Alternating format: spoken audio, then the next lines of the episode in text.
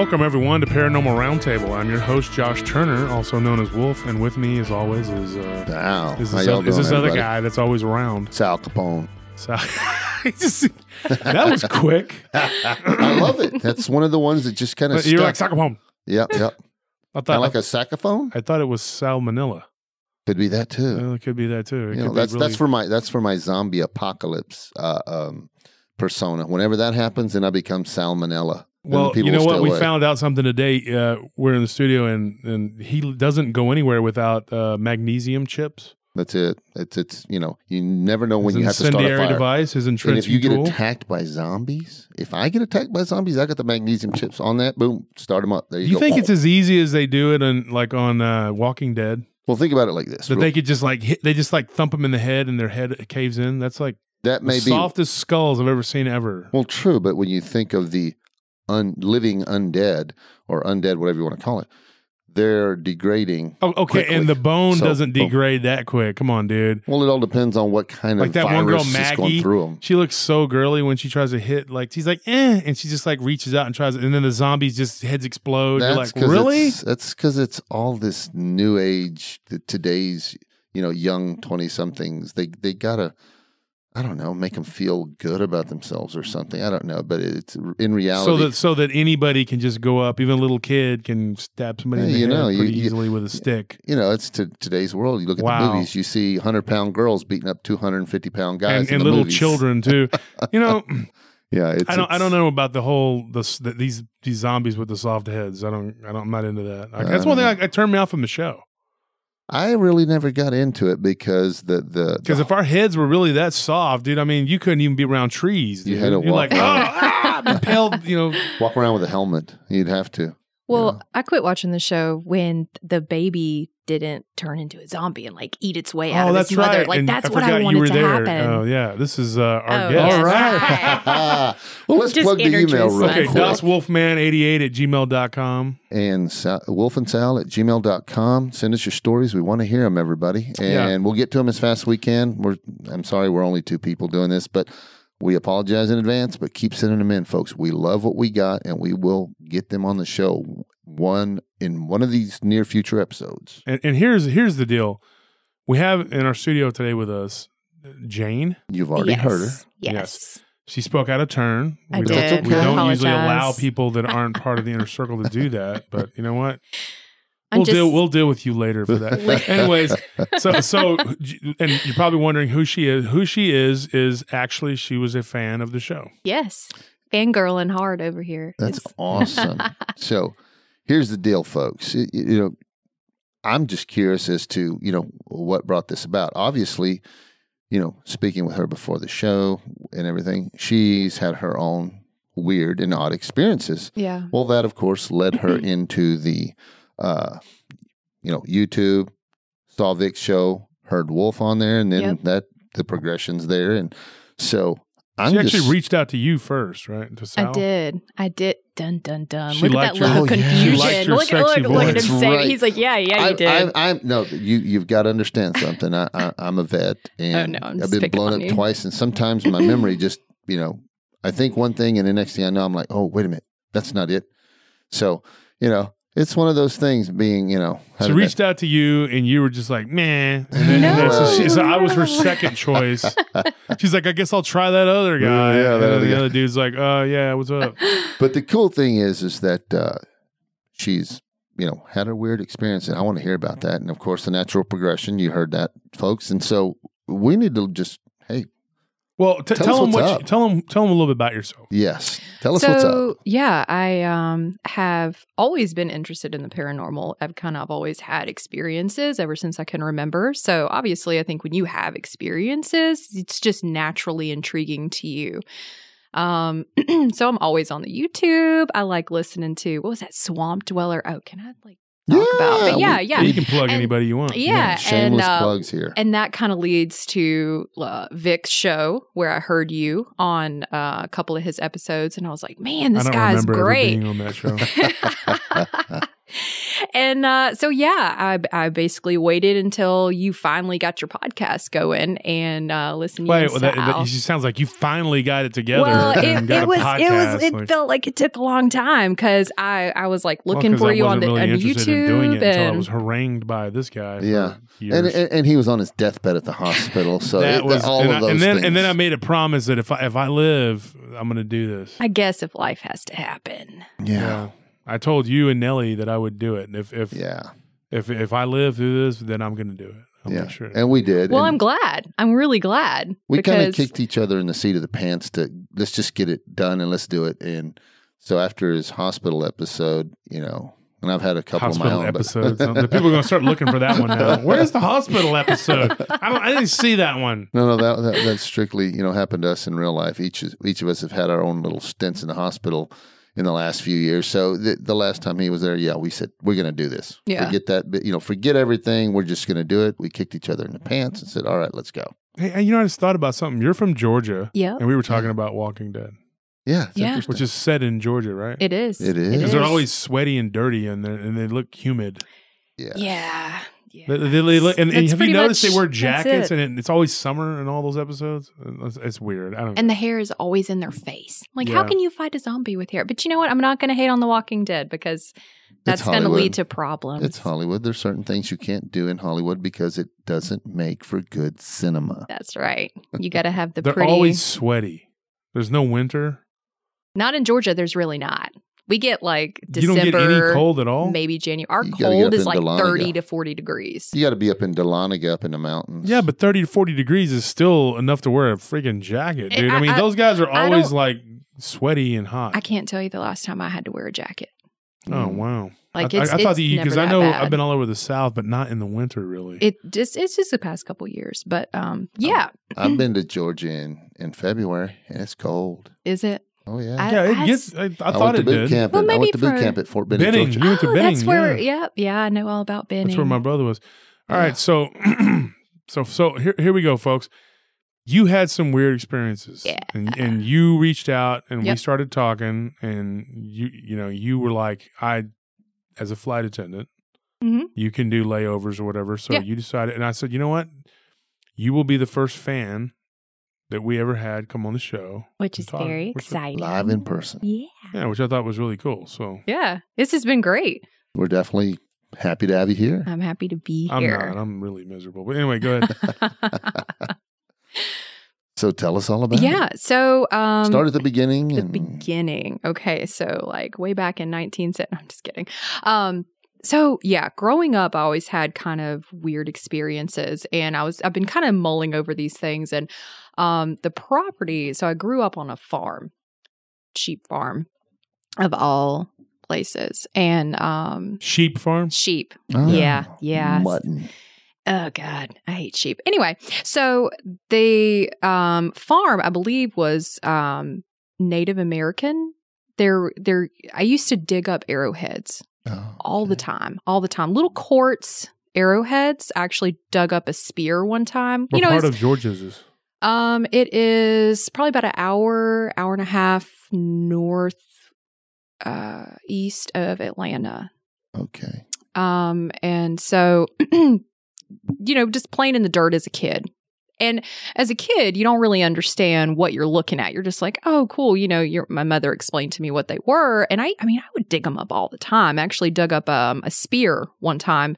She worked at the University of Georgia, and she took it in. She worked at the science research department, so she took it over to the geology department, and they said it was a broken piece of a spear and it was a bloodstone.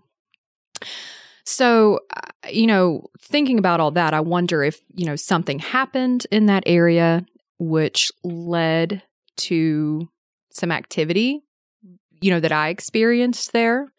Um, there was also a graveyard on the property. so, shadow creatures is kind of always been an intriguing thing. I saw them pretty often when I was growing up. I don't call them shadow people or shadow thing. Like, and you see things about them on the internet, and I think are they usually referred to as shadow people or shadow things? I don't. Most of the time, when you when people see these type of apparitions, what we've we understand is people will refer to them as shadow people just due to the fact that they have a humanoid, Humanoid shape, shape. yeah. So, and, and before you get going on the whole hum, uh, shadow people, humanoid, you consider yourself being sensitive to seeing these things, or anybody else in your family maybe have that particular talent. No one else in my family does. I do think that I am a little sensitive, Mm-hmm. not psychic enough that I'm, you know, have it be an issue. Reading people, that kind of thing. right, right. But you can definitely tell when you walk into a house or go up to somewhere like there's there's something there, like something ex- something's going on. You can feel that. you can feel it. Sometimes I'll see it in my head, which I think people call that, you know, seeing it in your mind's eye, you know, Mm-hmm. and um, I have seen a few things in, in my mind's eye. Um, but, uh, and I think that is probably an attributing factor, being a little more sensitive than the average person. Um, I think things are attracted to that, especially when you're young. You hear a lot of stories about kids and stuff. You know, people are more open at that point, you know, versus when they're adults. So I think that doorway is a little more accessible. Yes.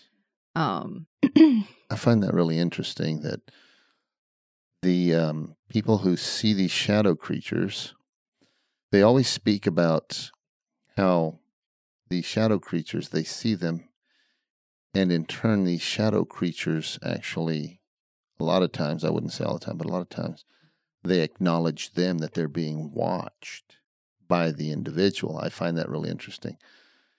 And so I, I've never I've never had anything like that happen to me. So I mean I find it intriguing though that people are all people out there do have that ability and I've ne- I don't question what they're telling me because I'm not in their mind. I'm I'm not looking through their eyes. If that's what they say that they're seeing, who am I to tell them no? I'm not in their body to Right. see what they're seeing. Same thing goes like a a Sasquatch uh, sighting. People describe in detail when they see a Sasquatch, and they've then, you know, they tell you, "Oh, I was twenty feet away from it, and I saw it in its all its glory." A lot of people will poo-poo that. Oh no, you saw something else, and right, I'm of the attitude that says, "I wasn't there. right. I'm going to take their word for it." So, Same with Mhm. those people. Exactly. And oddly enough, on the shadow people you're thinking about, I watched a documentary. I think it was about a year or two ago. Oddly enough, it was a guy from originally from Georgia. Oh, wow. And th- but this poor young man, and I call him Uh-oh. young man, he's probably in his late thirties now.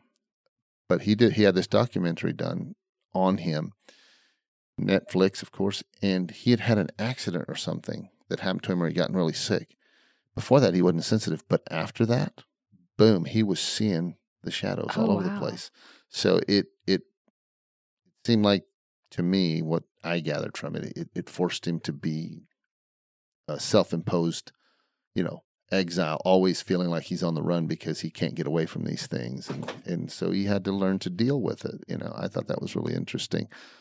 So it, it's just the shadow people thing. I always find find interesting because Yes. people see him, but I, I find them interesting too. I think you don't hear um, about them as often as you do like regular ghosts and other paranormal things. I don't know if that's maybe because people, like for me, whenever I see them, you know, obviously it's usually dark um, and they're always blacker than the darkness, Yeah, around we saw them. him in our house that I was in.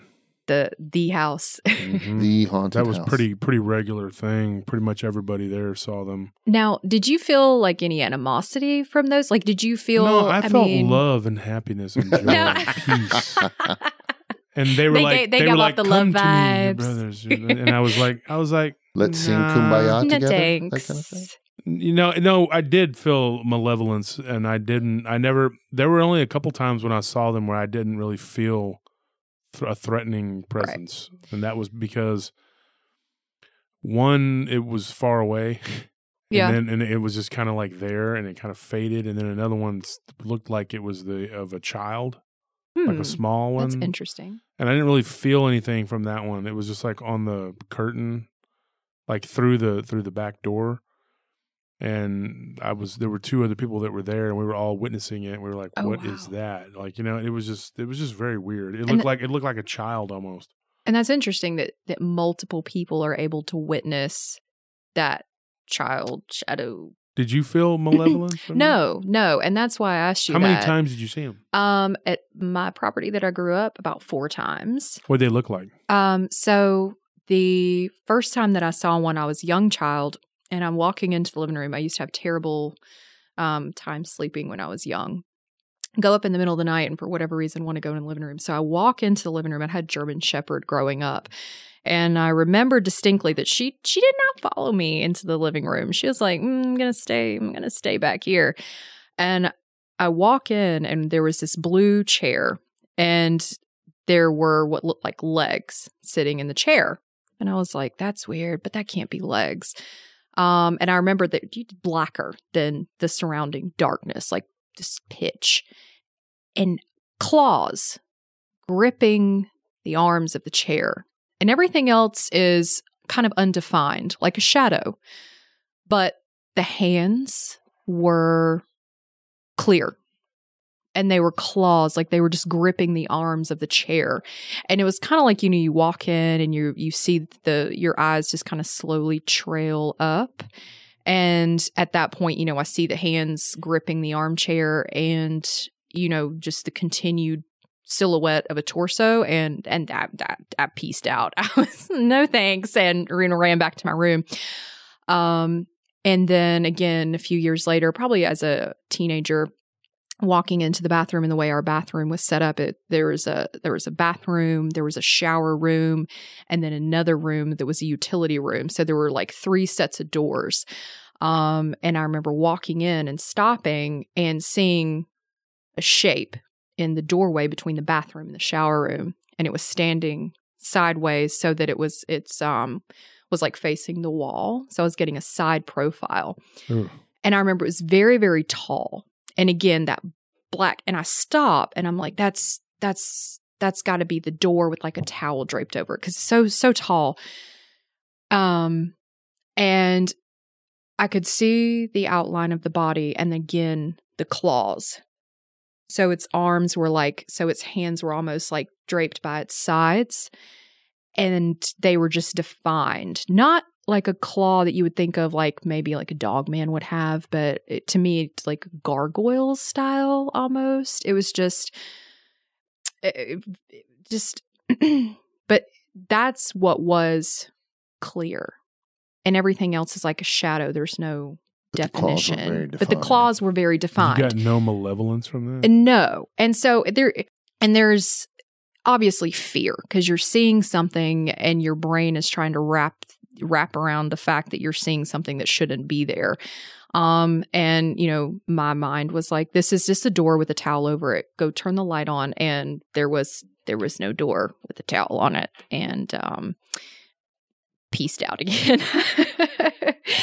and um and then you know I How old were you? uh when that happened i was a teenager probably 14 or 15 um and so yeah during those those two instances in the house i did not have that overwhelming fear uh there's fear but then having lived in my own house that i'm pretty sure had some kind of demonic activity in it there's a distinct difference Oh, really? between that malevolent and just being afraid. And I don't think you can really understand that unless you've been in both positions, like being afraid because something is abnormal and then knowing that something would just claw your eyeballs out if it could. You know, you know if it was able to you it's it's two very different things. Um the other two times that I saw them, they were both outside. So I grew up on this huge farm, m- miles and miles, tons of acres, because my family owned it. So my grandparents owned it. And then we had our personal farm. Nobody really around. And I, this was daytime actually. I was a kid, probably, I don't know, five or six years old. I had gone down into the meadow. It was foggy and I wanted to play in the fog. And because you, you have this it's kind of like idea. you're playing in the clouds. How Exactly. were you? Exactly. I was probably about five or six when Yeah, this happened. bitty. Yeah. Yeah. Younger. And shortly after I saw the thing in the living room. And um, I'm walking down, and the way that the field was, this particular field was set up, um, it was almost like a teardrop shape. So you had to walk down through the pasture, and then there were trees outlining it on all sides except for the side that you could come in on. And I'm walking down and it's kind of flat. And I look up and you just see something run through the trees. And I've always kind of classified it as that shadow creature because it didn't have a clear shape. Like it was humanoid in shape, but it was like that dark shadow creature I had seen. Um and I don't remember seeing any features like eyes, ears. It was just a humanoid shape that just It was a ran between the trees. Yes. Very tall, again, big, and uh, ran back to the house. and um, similar incident, pretty much exactly the same thing. I had gone out again as a teenager. Um, I had horses. And I liked to go outside at night, especially on a full moon, and just go outside in the pasture and just hang out out there because that was weird. um, and this night I had whistled to call my horses up because I didn't want to walk all the way out there. And I hear this noise to the right side, and I look down the pasture, and it's probably, oh God, half a football field away. There was a house further into the woods at this point that had a lot of lights outside. So it just lit up the woods. Mhm. And I saw again this figure running. It was not in the tree line this time. It would have had to have been in the pasture because the trees and the light coming from the woods was a backdrop, which was how I was able to see it. And it was fast. It was just, and I could hear it. And I was like, you know what? I'm, yeah, I'm going to go back inside What did it now. What did it look like? it was just a humanoid shape again. Like there weren't, it, you know, didn't see ears. It was just like a, like if you saw somebody with like a bald person, but it was dark. Like I couldn't because the light was coming from behind it. I couldn't see any details. It was just, but it was just super fast. but it didn't. Uh, I guess you could say his the the this entity's silhouette. Could you make out hair or No, nothing? no. It's Just, It, was, just, a- like like you were seeing a bald, really tall, bald shape. Like a, like if you had like a big guy that was bald and really really fast, just run. I, But I always kind of defined it as a shadow creature, but then you, it made noise, Mhm. like you could Well, hear can- it they running, which is what. Too, but I mean, Brash it's Oh, just- really? It's. I mean, I- it's- I've I've heard of them making screeching noises and making breathing Really? noises, and yeah, there's all kinds of stuff that's going on with them. mhm. There was one at the foot of the bed of someone that, that rented a room from us, and it was breathing. no, Mm. no. I mean, they- they- it was tough. this black entity at the end of the bed, and it was just like you know, just breathing. That's how they described it. I I, I would have died of a heart attack right then. But Their, you their mission it- would have been successful. Yeah, getting back to getting back to your story though, I, I would say that um, I guess if you did hear you you heard it, but it was the, heard- going through the woods. You heard well, I just heard it running through the pasture. Okay, okay. Sorry, Um, yes. so and that's how I I mean I turned my head and saw it and the horses would were not in that pasture like that was a separate area they were blocked off from um so I know it wasn't obviously I know what my horse Ever have like any during your time growing up? Did you guys ever have any missing livestock ki- killed out Um, there on the you farm? you do have livestock that are killed um but you always just kind of think it's coyotes or the neighbors pit bulls or something like that because I did have some pit bulls that would get out and they would tear tear the sheep up but nothing that was consistent enough to make me think that there was something strange. right right right No alien abduction. no alien. Well, one of the things you said Or, there or was the neck and heads twisted around completely. no it was always kind of- to- throats torn out that's a little graphic but that's what they do One thing that uh, that many people do report is that when they see dog men and or Bigfoot running, you know, in a full stride, they're pretty much It a blur. It, you know. yes, yes. And it was enough to make me wonder If it was a Sasquatch, if that was. Well, mean- okay, let's get off the Sasquatch thing. I mean, the reason that you said it was bald, though, it was completely black. right, So right. I don't so see it's how not like you could the see. Sasquatch. You would see balding and see flesh. It wasn't flesh. It was just, you know, how I would describe it because I could not saw. see any details. I can just say that the silhouette Sal was. is continually leading you that it's a Sasquatch. No, I'm not leading. I'm just that's just what I look at. yeah, that's what you're the way look at it. That's what you're saying. It would have been an ideal Sasquatch location because there is no. Then that There was settles nobody it. It's a around. Sasquatch. It was. right. Do you guys have a? Did you guys have a big creek or a river? yes, there was close to the actually a really Did you nice have a Sasquatch creek. habitat in that area? There is, yeah, they had a little Mhm. bungalow way Were on they the back filming side Jack of the Link's jerky on there? And that, that's, um, yeah, there's a waterfall back there and everything. It was a really nice. It would have been a, a good place, but um, considering that we didn't have any livestock that would go missing. missing, Yeah. You know, and you can tell a lot by watching animals and how they act, and Mhm. and um, I think that if there was a predator like that around, that they would not be comfortable ninety Oh, percent of the true. time, you That's know. True. But what about that other creature they talk about, Wolf? Uh, that rake creature. There's a lot more reports coming out about that rake creature. We believe it's a Wendigo. The um, the one- I don't know what it is. like that one creature that it's I the think same it's a. Sasquatch. yeah, you sure with gray I think skin it's and a Sasquatch with no hair. like the one? he's got Ernest was I think talking about- whatever it is you think you see just becomes a Sasquatch to me. No, it isn't. It's a, you can't say that. You have to say it's Dogman. You, you remember you had a it's Sasquatch. it's Dogman to you because now you had a it's Dogman Sasquatch. encounter. I had one, but now now I'm a, it's There always a Sasquatch. okay. I think I think my house was infested with Sasquatches. I think that's what it was. They were just living in the in the attic. They are interdimensional. They interdimensional. drop down and just go into our stuff. And we They are weren't there. interdimensional, so you have to, you know, consider that. Well, do you, you know the thing about the shadow? I'll tell you. A sh- seriously, seriously, yes. Back to it. I'll tell you a shadow story. yes, Uh, Anthony, he's in the studio, and you met him. yeah. Okay, he's right there. We're looking Very at nice. his beady eyes and his weird smushed face. I'm just kidding. yeah, okay, all right. He's motioning him. He's a mean guy when we record. He gets so he goes angry. into business mode. He does. Look at him. He's trying. Look, see, If he had a whip, he'd already be cracking it. he gets so, chippy when he's like. He gets so mad if we make noise too. He's like, ah. yeah.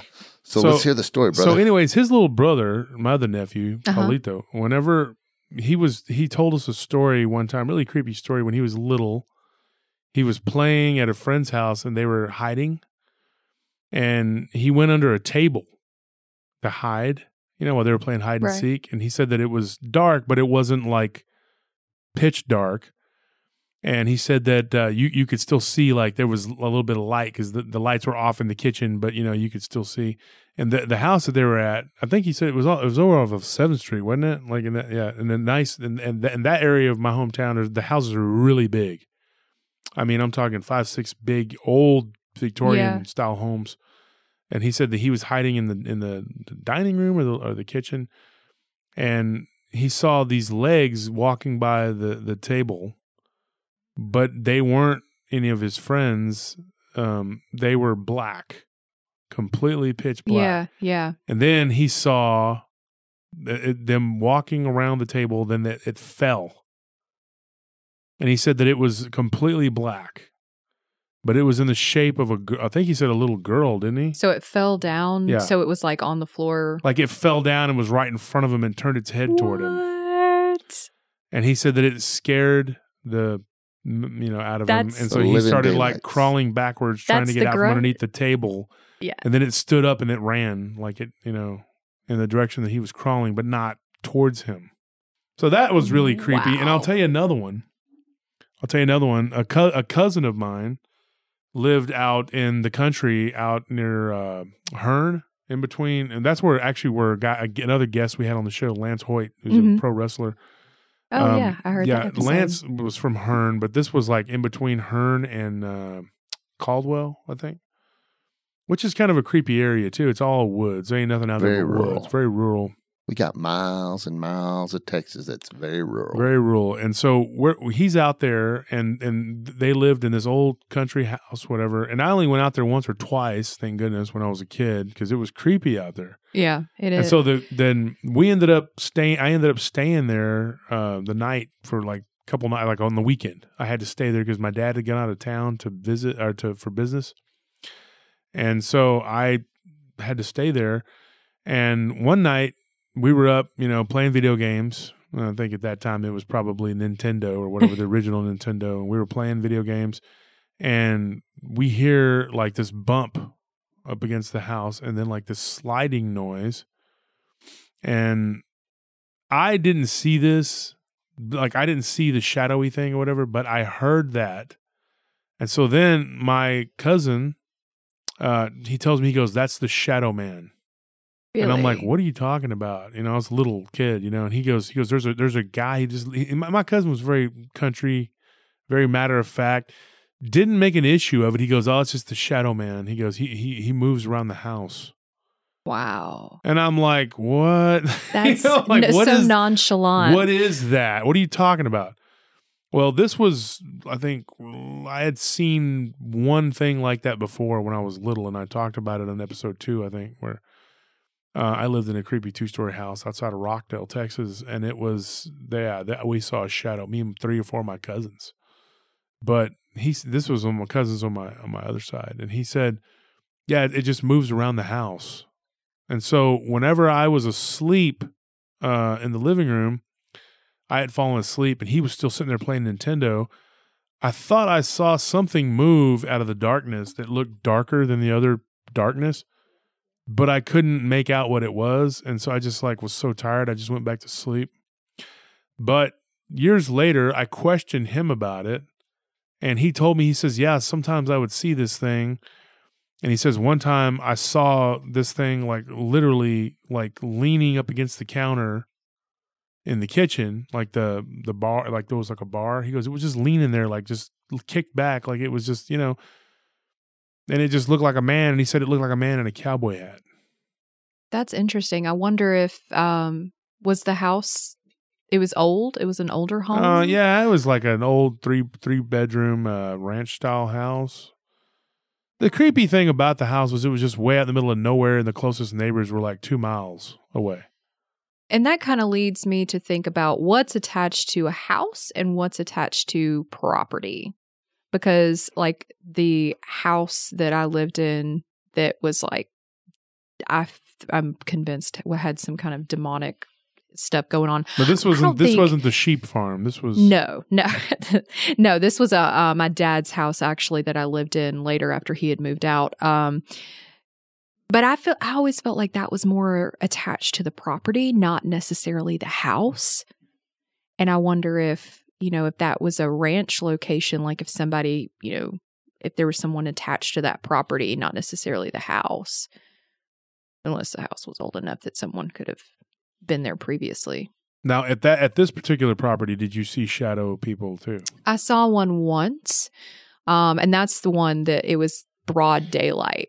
First, first day I had moved in. Now that house was house is on a whole nother level, and that was kind of what I was talking about earlier. When you when there's that difference between fear and knowing that you are in a bad situation, and there's really nothing you can do about it. I mean, there's um, there's nothing you can do except ignore it to the best of your ability. Um, no, this house, my dad, um, my parents divorced when I was pretty young.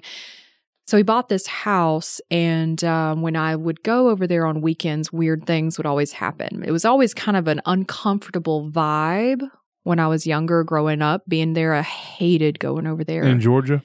in Georgia, good old Georgia. Mhm. Um, and so later on, when I moved in, he had already remarried and the house was just sitting empty. And he was like, Hey, go live there, you know, get your life together. and it was, I, I had such a disdain and uncomfortable feeling for this home that I almost refused to move in there, How even far out in though. the country was it? Um, it was about a 20 minute drive into town. Were, So were there was- neighbors? Uh, yeah, this property was on five acres. So Mm, the so nearest you- neighbor you- was, you know, little bit down the road, probably about a half a mile down the road. Um, You lived up and there by yourself. I did. I Oh, did. Man, how old were you? Um, when I moved in there, I was 22, I was young and Yeah. was scary. and I had my daughter was three at the time. So it was yes, that house was so when I the creepy things that happened when I was younger that kind of set the backdrop, I guess you could say, to this place. Um there were always instances where things would get misplaced around the house, you know, the little prankster kind of things. Um, but uh one night I woke up and there were objects in the doorway of my bedroom. Just random things from around the house in a nice, neat little line. And it wouldn't happen every night, but every few nights I would wake up and there would be objects taken from around the house and they would it was like every time it did it it got a little closer to the bed. And eventually the last night that it happened the objects were all the way from the doorway and always start right in the doorway and go all the way to the foot of the bed. And then my brother's stepbrother's stuffed animal was in the bed with me the last night that it happened, which kind of ruled him out for me because he was a pretty little kid at this point. And He lived there too. he did. He did live there. I And thought you said it was just you and your daughter. this is when I was younger. I apologize. I'm kind of going back in time when my father lived there and I would go visit on weekends. Oh, okay. Th- To this- kinda th- just this is- lay the okay, I was wondering about that. Sorry, So- I know I'm bouncing around all over the place. I apologize. So, prior to me moving in there, when I was a teenager and I would go over there on weekends for visitation, Mhm. this is when all these things would take place. And you had a brother. I had a stepbrother that lived there, Okay. and he was, uh, God, he was probably in elementary school at this point. And you were how old? I was a teenager. I was probably about 14 or Okay, 15. so he wasn't real way younger than you, but he was younger. correct, correct. And so and so he was just you and him as kids. yeah, And so for a and- brief time. My par- they weren't married very long. Okay, and then you thought, and you were like certain that it wasn't him doing it. Right. Because he was freaked out. Like he would talk, he was kind of willing to talk about things that he saw and heard in the house. My dad, and so uh, other things my stepmother would like. She used to collect these angel plates, these decorative things that she would hang on the wall. And those those things ended up on the floor in my room. So that was kind of weird because if it was my dad or her or my stepbrother, they're not going to mess with her her stuff. stuff. yeah. Right. Um so and that was the last time that it happened when everything finally got up into the bed. I used to wake up in the middle of the night and the radio would be out. It would be static, which freaked me out. And I used to think back then I was like maybe radio stations just turn off in the middle of the night. Like and so then you wake up at I did grow up in the age where they actually did turn off. did they turn off? Some of them did, yes. Now this would have been back in a long time ago. a long time ago. so I don't know if they, eh, yeah, and it could have been, but you know, Well, you, that you're you're But we're thirty. talking you're in you're in your thirties, so I don't think it would have. I don't think that's the case. No, no, that's not the case. All night broadcasting for most stations started in the mid '90s, early '90s. and So, that's that's kind of was it was very weird. I would wake up and the radio would work before I went to bed, and then I'd wake up because I'd hear all this static playing, and I would just have to turn the radio off, and then you have the silence and then the banging, and so you would always hear banging around, banging on the walls, footsteps, you know, typical ghost activity. You're Mhm. knocking around, making noise. Did you ever see any apparitions? Not when I was young when I stayed there. Um, the freakiest thing that happened, I think uh, I had talked to you about this earlier, was when I was sleeping in the living room a few years later.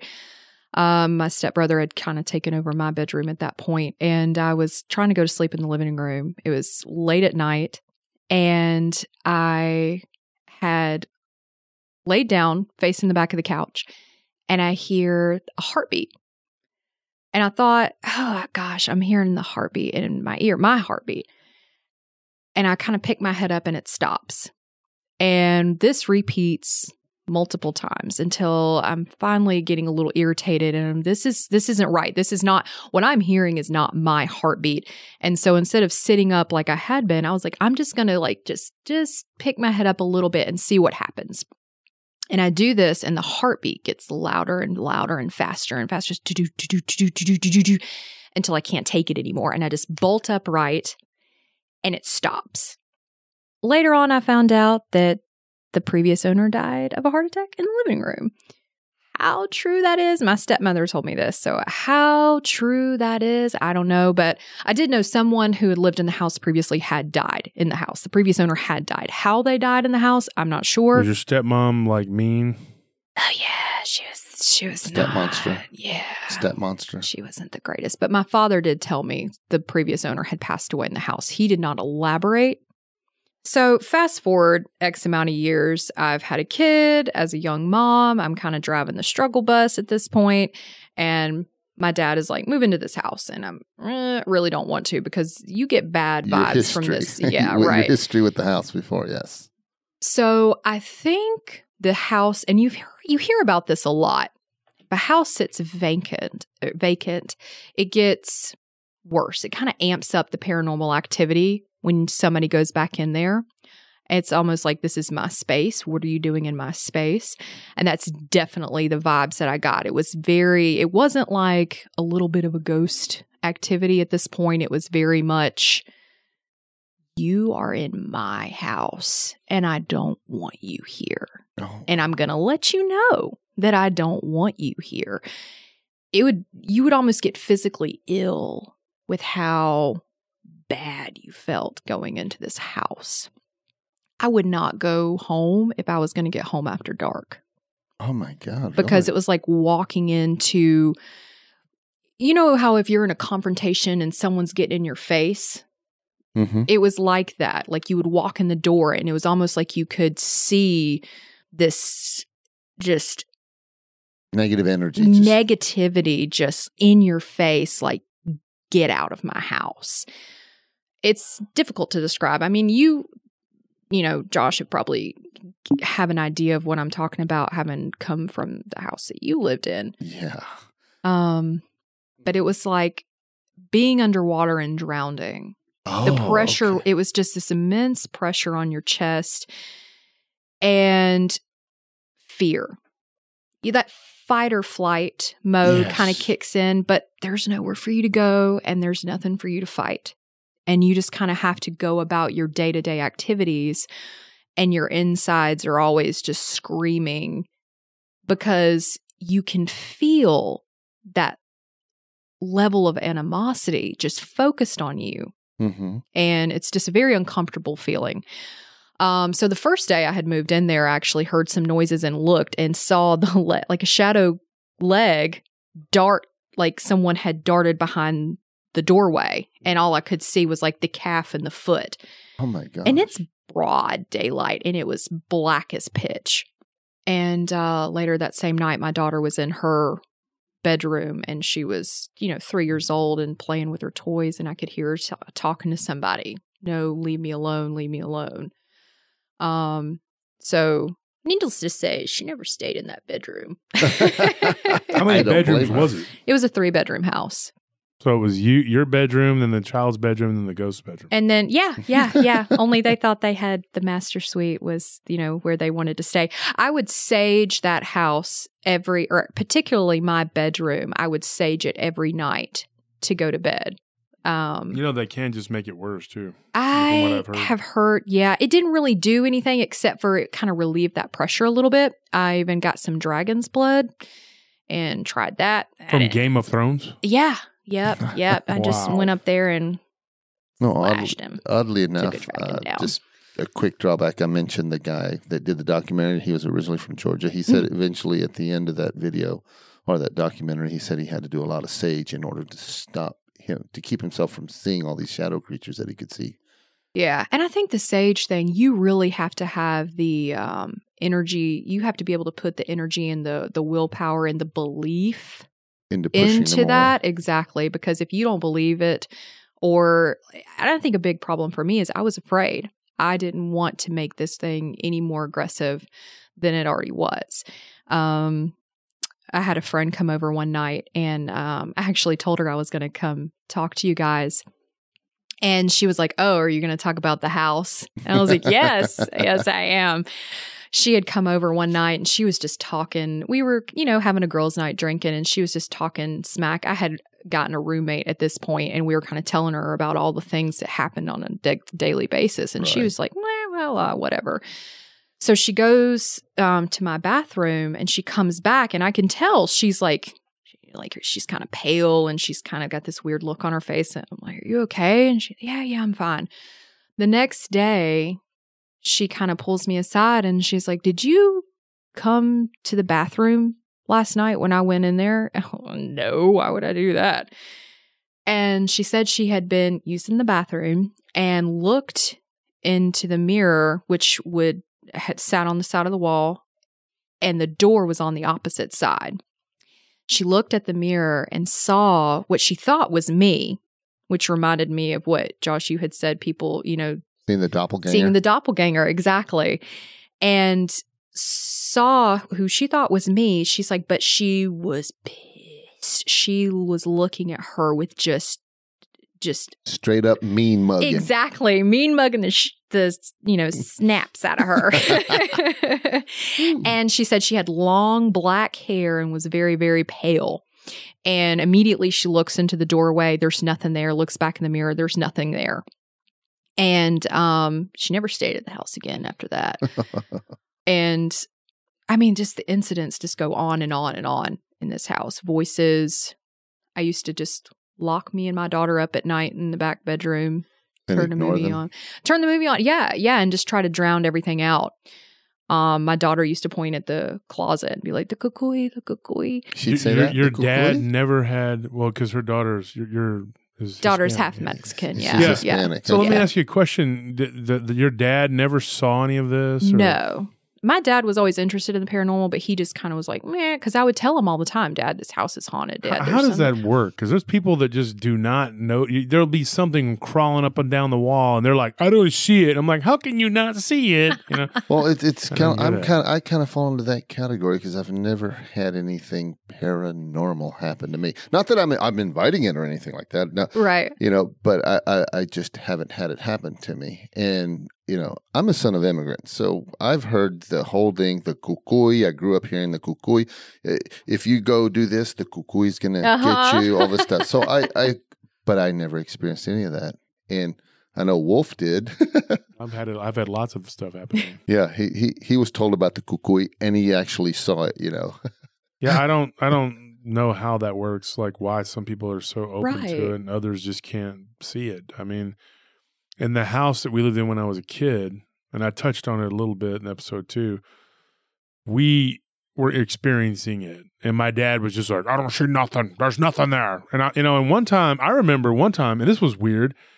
It was uh, Halloween time. It was right around Halloween, and there was some scary movie on TV or whatever and it was like some sort of weird thing where like it was like on like regular network television or something but it was kind of creepy there was like this these people that were coming back from the dead or something and while we were watching it i hear this what sounded like like like somebody running along the wall and like we all heard it and my mom my sister everybody looked kind of looked at each other and my dad was just like looking straight ahead yeah they're just stupid movies making you hear stuff because we're all looking like well, did y'all hear that and my dad's like, that's why we shouldn't watch this, you know. And he got up and left the room. And I'm like, dude, he was so determined to not believe in anything.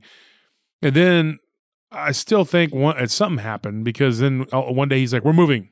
And then that was it. We just moved real quick and we were gone in like two days. And I'm like, wow. And then we even left some stuff. So I was like, what the heck? Something. That's, that's, that right there was code for, there's a lot of weird stuff going on in this house. We're out of here. yeah, I don't know if something happened to him because he would work at he would work swing shift from the power plant, and so I think he was like there during the day one day when my mom was at work. 'Cause She managed like uh, the Walmart at that time, and I was at school. My sister was at school, and so my dad was there by himself. And then he kind of acted weird, and then next thing you know, we were gone. We are moving, and I don't know what I don't know. My mom never really told me. I I know I have like a story that I think that because because my aunt, my great aunt had said something like my mom had told her, mm-hmm. But I never did get it out of either one of them. Like exactly. I'll what that wager was. 20 bucks he saw something. I think he heard something, something. according to what, what I was told, but I never, I, you know, and of course, my dad to this day, he still don't really like talking about stuff. Um, you know, he's not a real big paranormal guy. He tries to put it out of his mind because I think, I think it bothers him. I think a lot of people that uh, have had paranormal experiences and don't like talking about it because that would be the last, that would be the straw that would break the camel's back, that would push them into a case of cognitive dissonance. They, they, um, and a cognitive dissonance, you know, just that, that scrambles your den- brain. live you in know, a you're state like, of uh. Th- You you live in denial, but once you get that last little bit that pushes you to the threshold to say that you actually acknowledge, here is what I've seen, here's what I've experienced. These are facts. But I've always been told growing up that that doesn't exist, kind of like what happened to Wolf. You know, so that boom, once that happens and you know those two things are rock solid, you see, for example, like Wolf saw Dogman. And then, you know, you have to, and you acknowledge that, and then you acknowledge, I've always been told they don't exist. So boom, those two things are clashing in your mind, and then that's when you're like, you know, well, straight up go into freak out mode because you don't know what I to do. I was do. told Yeah. they existed where I was from. I just never believed it. right. I thought it was a bunch of crap. I'll be Right. real honest with you, dude. I mean, even my little friends that had seen, you know, Oh, the other guy guys. that that was The- talking in Spanish, dog, yeah. you know, and and they stood up on on their hind legs and walked across the road. I was just like, what is wrong with these kids? You know, like I never believed any of that because I, I, I mean, I believed in ghosts because I had a little bit of experience with them, but nothing like that. You know, like it was weird. Like I was just like, what y'all? What are y'all? You're seeing dogs walk around on two legs, and those stories are pretty prevalent where I'm from. And I heard a few of them, and I still didn't believe it. I just thought it was just nonsense. Until you saw your own, huh? Yeah, and then then it's you're hit with a sledgehammer of reality that if th- if this is real, I mean, what, What else, is else? real? You know, and Yeah. so you know, and everybody's got. I think everybody has a piece of the puzzle, and we just haven't put it all together. Yeah. That's an interesting way to look at it. Because at I it. had an yeah. ex girlfriend, like like I don't know if you've heard the show every episode, or but there was a show where she saw something that looked vampiric. I don't know what that was. Just it's just weird. I mean, like weird stuff. You know, like okay, you you were talking about as a flight attendant, you saw somebody's eyes that looked Oh slitted yeah, up. earlier. yeah, you mentioned was that before we came on the air. actually. yeah Oh, Yeah. yesterday. It just That's- happened yesterday. Well, you know, oddly enough, we're here talking about uh, that type of thing. So if you see someone with slitted eyes, you would think hybrid. You would think a bunch of these other things that, you know, because there's so many. Do you believe in that though, Sal? Because per, as, as someone who's never experienced anything, the, the possibility of someone having slit eyes and being a hybrid. mm-hmm. Well, I- here's here's some facts that that why I would put stock in it as saying yes, I would I would definitely lean to say I believe it. Number one, we as human beings, we and I'm talking about the whole race, everything. We've mapped out the ge- human genome. Our genetics and genetic manipulation capabilities are way beyond what mainstream media reports. Just to give an example, I saw um, or I saw slash read an article. Then this was probably about four or five years ago, maybe longer, where these Japanese scientists or Chinese scientists had taken um, some DNA, you know, particularly the the the stuff in uh, in those lanternfish that make them glow at night, you know, or in the deep darkest depths of the ocean. They took that out of one and spliced it in with the embryo uh, with the DNA of a cat. So with this kitten, Yes. Um, you know, I it, remember it, hearing it about was that. born the whole nine yards, but in the dark, it had a It glowish hue. Yeah. Yes. So, okay, so right there, you've created a chimera because that is not natural for a cat. So imagine out in the mainstream media, we're told this. Another example, we're told about, um, you know, telepathy, that it doesn't exist. Well, science has proven that telepathy is, you know, mainstream science has I would like to apologize in advance to the mainstream media. Please don't destroy our show. my my partner's out of line, and I will talk to him after this. Yes, he'll be whipped with the cat of nine tails. But long story short, that one telepathy has been proven to be real because they've done um, scientific tests and it came back with conclusive evidence in accordance with you know their testing methods, the scientific method, that it actually is real. So you take just those two things alone gets me to say, yeah, yeah, I I, I do believe in that.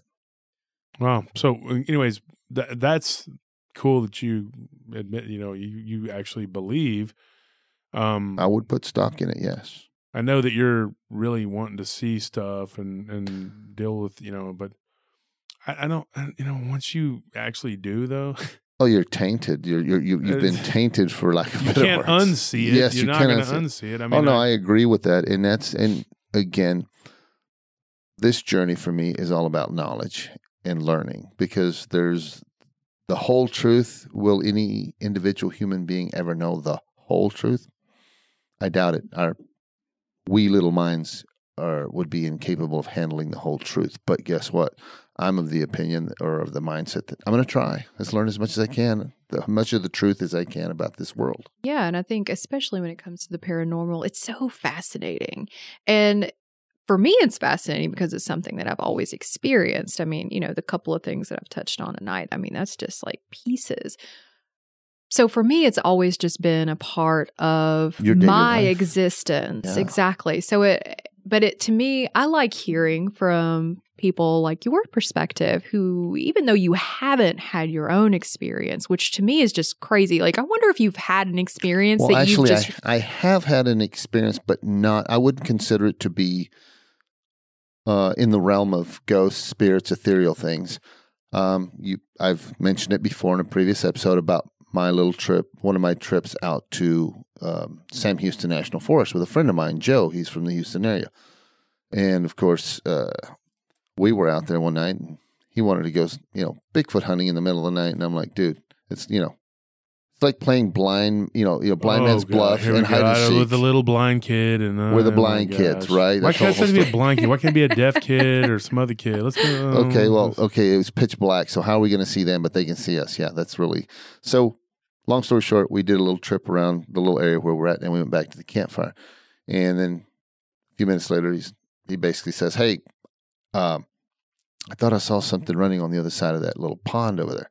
So we got up and got closer, and as we're sitting around looking, you know, flashed the flashlight over there, nothing, and then we're sitting there listening, and then we hear a what sounds like a rock clack and we'd just walked over in the area. So this area was probably about 65 yards away, you know what that is? Right? The Bigfoot farted. Mm. or, uh, but we went to, we, we, so we got a little closer, and by that time he had turned on his phone to record the, uh, you know, record the sound, and luckily it did it again and got it clear as day. that's amazing. But that's that's about it. That's a, I mean, to me, and not to mention us hearing, uh, you know, Sasquatches from a long ways away, and the and I'm certain I'm in my mind, of course, that what we heard because we spent about four or five days out there, Mhm. and I'm certain what we heard on a couple of nights um, were Sasquatch because I heard videos of other people reporting. This is what I recorded eh, of a Sasquatch, and what they played sounded almost exactly what we had heard out there at Sam Houston National Forest. So, upon hearing that and watching that video, listening to it, I said, okay, then that was a Sasquatch. And plus, of course, I took into consideration where we were, the whole nine yards. So, right. that is probably my paranormal encounter in, in a nutshell, but that still doesn't deter me from wanting to find out more. And I've always found the ghost area fascinating, though I'm not as well versed as, as a lot of people out there. I'm probably the least well versed out there. I found it interesting, and always uh, the the and the aspect of it that I find most interesting of it is that it's it's how do you record that what you can't see, feel, or taste, and and then when you do see it, you can't grab it, you can't touch Right. it. Kind of like you were saying in the in that bedroom, you can't leave. You're just there. You're stuck. You can't fight it. You're. I said I always found that really interesting, and I have a ghost hunting buddy that lives up uh, up around uh, the Mineral Wells, Texas area, and he's a he. That's what he does on his his hobby, but he goes all out, tech gadgets, the whole nine yards, and he has shown me some really incredible pictures. And one, I'll just tell you, in one picture, he showed me a table, kind of like what we're sitting in front of here in the Uh-huh. studio, and this ch- and, a- and a chair balanced on top of it, okay, upside down on one of the corners, just up in the middle of that table and it's black. I mean, the, the picture you can see was black. And I said, okay, that that you you know, and I know him, and I trust him, and I've known him for a long time, and I know he wouldn't BS me. He took that picture and he said, "This is just one of the few. This is just one of the many pictures I have." See, and I think it's different when you when you can go to a place and explore and document all the paranormal Mhm. activity that's taking place there, and then you can leave. You can go home to your nice little ghost free house. Mm-hmm. Hopefully, go home alone, Hopefully, yes. and and everything is fine. But then when you live in that environment, it's Yeah, it's a different. it's different. It Yeah. is it's you become. I know that I became depressed you felt the negative energy on you all the time. huh? Yes, yes. In that house, and that's why I mean there were so many things that took place there. Really, it just sucks away at you after a while because your your nerves, you're on you're on your edge all the time. And um, I used to have some really awful, awful nightmares there as well. Um, and you would hear like banging on the windows all the time. Like it would follow you around the house. If you're at the dining room table, you would ting, ting, ting, ting, ting, ting. It was really bad at the dining room. And then you'd move to the living room and then you would hear it in the living room and then in the bedroom it just wherever you were it would follow you around the house like hey look at me i'm here pay attention to me You didn't get hit with a plate or anything on top of the head, did you? No. You, No. yeah. he- You didn't try to cuss it out or anything, did you? no, Say F you and all this other stuff? absolutely not. No. Okay, no. because, you know, Wolf yeah, tried I that got aggravated and I just started running my mouth and a, a light fixture hit me in on top of the head. Yeah, and there were several people at the house when it happened. I mean, and Sal's actually talked to some of them. Yeah. So that's the thing. Like most of the the the, the people that, that we get the stories, things like that. A lot of these people are real people that we've it's Sal's met. Yeah. right You know, this isn't BS. I mean, you know, Chief is one of them. yeah, Chief and Squid, Diablo and Diablo, Scorp. Scorpion, they were all there. Willie. I mean, you look at the people that that that's happened to and that have been there. I mean, it's the proof is there. These are Right. big tough guys. and They're when not, multiple you know- people are mm-hmm. experiencing things in one place Yeah. you can't discount And most it of these guys didn't have any inkling about the paranormal before we all lived together at one time or another, and then had all this weird stuff happen to us. See, my, my favorite my favorite story to tell every time that he brings up the guys that, that used to live there with him off and on. And the first time I asked Squid about it, th- th- this is my favorite part. I didn't have to start asking questions and wait for his answer. I looked and I saw the look on his face the second I asked him about that house. The look told me everything. yeah And, and Squid's not one of these guys, you know, that, the that Navy SEAL. he's former Navy SEAL and all this stuff. So he's not one of those guys. We, you know, I got to talking with him one on one, and we were just talking, conversing, and he doesn't strike me as one of these guys that has got to BS somebody in order to feel I got it, I got my attention. I'm this. I'm that. He's just the easy back, easy laid back dude. You know, takes care of business when he has to, but. I saw the look on his face when I mentioned that house, and that that said everything. So I listened to what he told me about that house. He's a very pragmatic guy, too. Yeah, very know? much Yeah. so. And Tony, and Tony, th- th- my godson, his stepdad was one of my best friends for 20 years, and he had some stuff happen. I mean, he's also a very pragmatic guy, and it was just like you know. But since then, he has kind of gone on this spiritual journey because he wasn't really like um, you know up on it until you know some stuff happened. Like he was over there one day. And one of the, that knife trick that it did, you know, Oh, yeah. there and he Out of saw the- it. So there was weird stuff that happened, man. Like like one day it was about five or six of us there, and all my fish just died instantly, and all floated to the. I, t- I, s- I think I talked about that in one of the shows. Yeah, all Yeah, just you died. mentioned the fish. the fish would die. I mean, it was weird. They just died. I mean, just weird stuff. I mean, I mean, you know, people are like, oh, it'd be cool to live in a haunted house. yeah, no, it wouldn't, dude, No, because you would no. not know whether you're up or down half the time. right Mhm. I don't know how I did it. There were times when, um, you know, I'd be there by myself just watching TV, and I'd see stuff moving the hallway. uh-huh You know, yeah. because The or you hear creature- somebody walking up the I'd just be hallway playing and a then game it's or something, or watching Ooh. TV. The creature out of the mirror. I would just see stuff in the hallway, and I would just ignore it because I was so used to it. The little creature out of the mirror. Yeah, yeah. and the going back to you know in the beginning when you had asked me if i was sensitive you know and you kind of Yes. see things in your in your mind hmm that sounds like a crazy person but um No, actually, it's not. A lot of people who are sensitive, mediums, guys like Chip Roy and a few people that they, they say they, see, it in their mind. yeah yeah Who's And Chip it's- Roy? He is this guy that got really super famous on television, but he's a His medium. storyboards me. Chip, Anyways, go Chip, forward. yes, Chip Paranormal Roy. State. That's Yeah, where yeah. he's Chip, got not Chip Roy, Chip something. uh, Chips he's from Ahoy. atlanta Chips he's Ahoy. from He's from atlanta i Atlantis. love yeah, he does a whole circuit, but but his name is Chip. Uh, his first name is Chip. He's an older guy. He's probably in his sixties, almost seventy now. But yeah, and he did a show where he was helping children who were able that was a to great show were able to. Do you to know see who this that. guy is? yeah, Yeah, this this guy, and he would help these kids trying to, uh, you know, experiencing all this stuff. He was trying to coach them along in order to help them to gain control of their gift. and deal with and deal what with they it were with- seeing and yeah. hearing Wow, and that's cool. experiencing. yeah, because- that was his deal. I can imagine that's utterly terrifying as For a child, it's Yeah. very terrifying. especially when these these spirits and stuff are trying to communicate through you and they're just you know Mm-hmm. berating you with you know look at me, pay attention to me, do And this for me, yeah, and a lot of the kids felt like they were going crazy. They didn't know what to think until he came along and, He came along and told them and explained it. Explained to what was he going on told with them. him. He told them point blank, "You're crazy. That'll be thirty nine. No, no, no. That's no. He no. he was Chip actually- is sweet. Yeah, I love the- watching his show. I'll, I'll look him up. Chips Ahoy. you should. yes, Cool. No, Chips no. Ahoy. Chip From Atlanta. Uh, from Atlantis.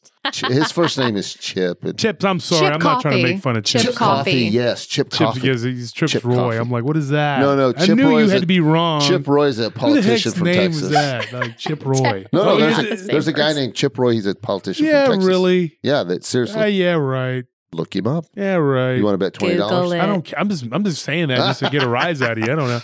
I Okay. know. I want to make twenty bucks. Well, I'm sure you do, but I'm, you're probably right. I don't. I'm just messing with you. Oh, I don't, know. don't give a crap one way or the other. hey, I'm trying to make the Chips show. Ahoy, Chips Ahoy. This is all the same to me. okay. But Yeah, let's but get back to your Ahoy. what's your because we're Yes, I'm digressing so into this. sorry. You know, We've we been were, kinda we were bouncing talking around. about no, no. Oh, you you, were the talking vision, about how the you were going to vision. Donate vision. a bunch of money to us and make the show better. Yeah, when A- I when I win the lottery, dollars. Oh, okay. when I win the lottery next Friday, a bazillion That's right. I will? I will become Awesome. a patron most definitely. right. Um, no, no, no. So the vision. So this house, you would walk in the door, and it was like this blackness that would come down from the ceiling, which is weird, and it would just be in the hallway. Now the activity in this particular house was eh, there were no boundaries; it was everywhere.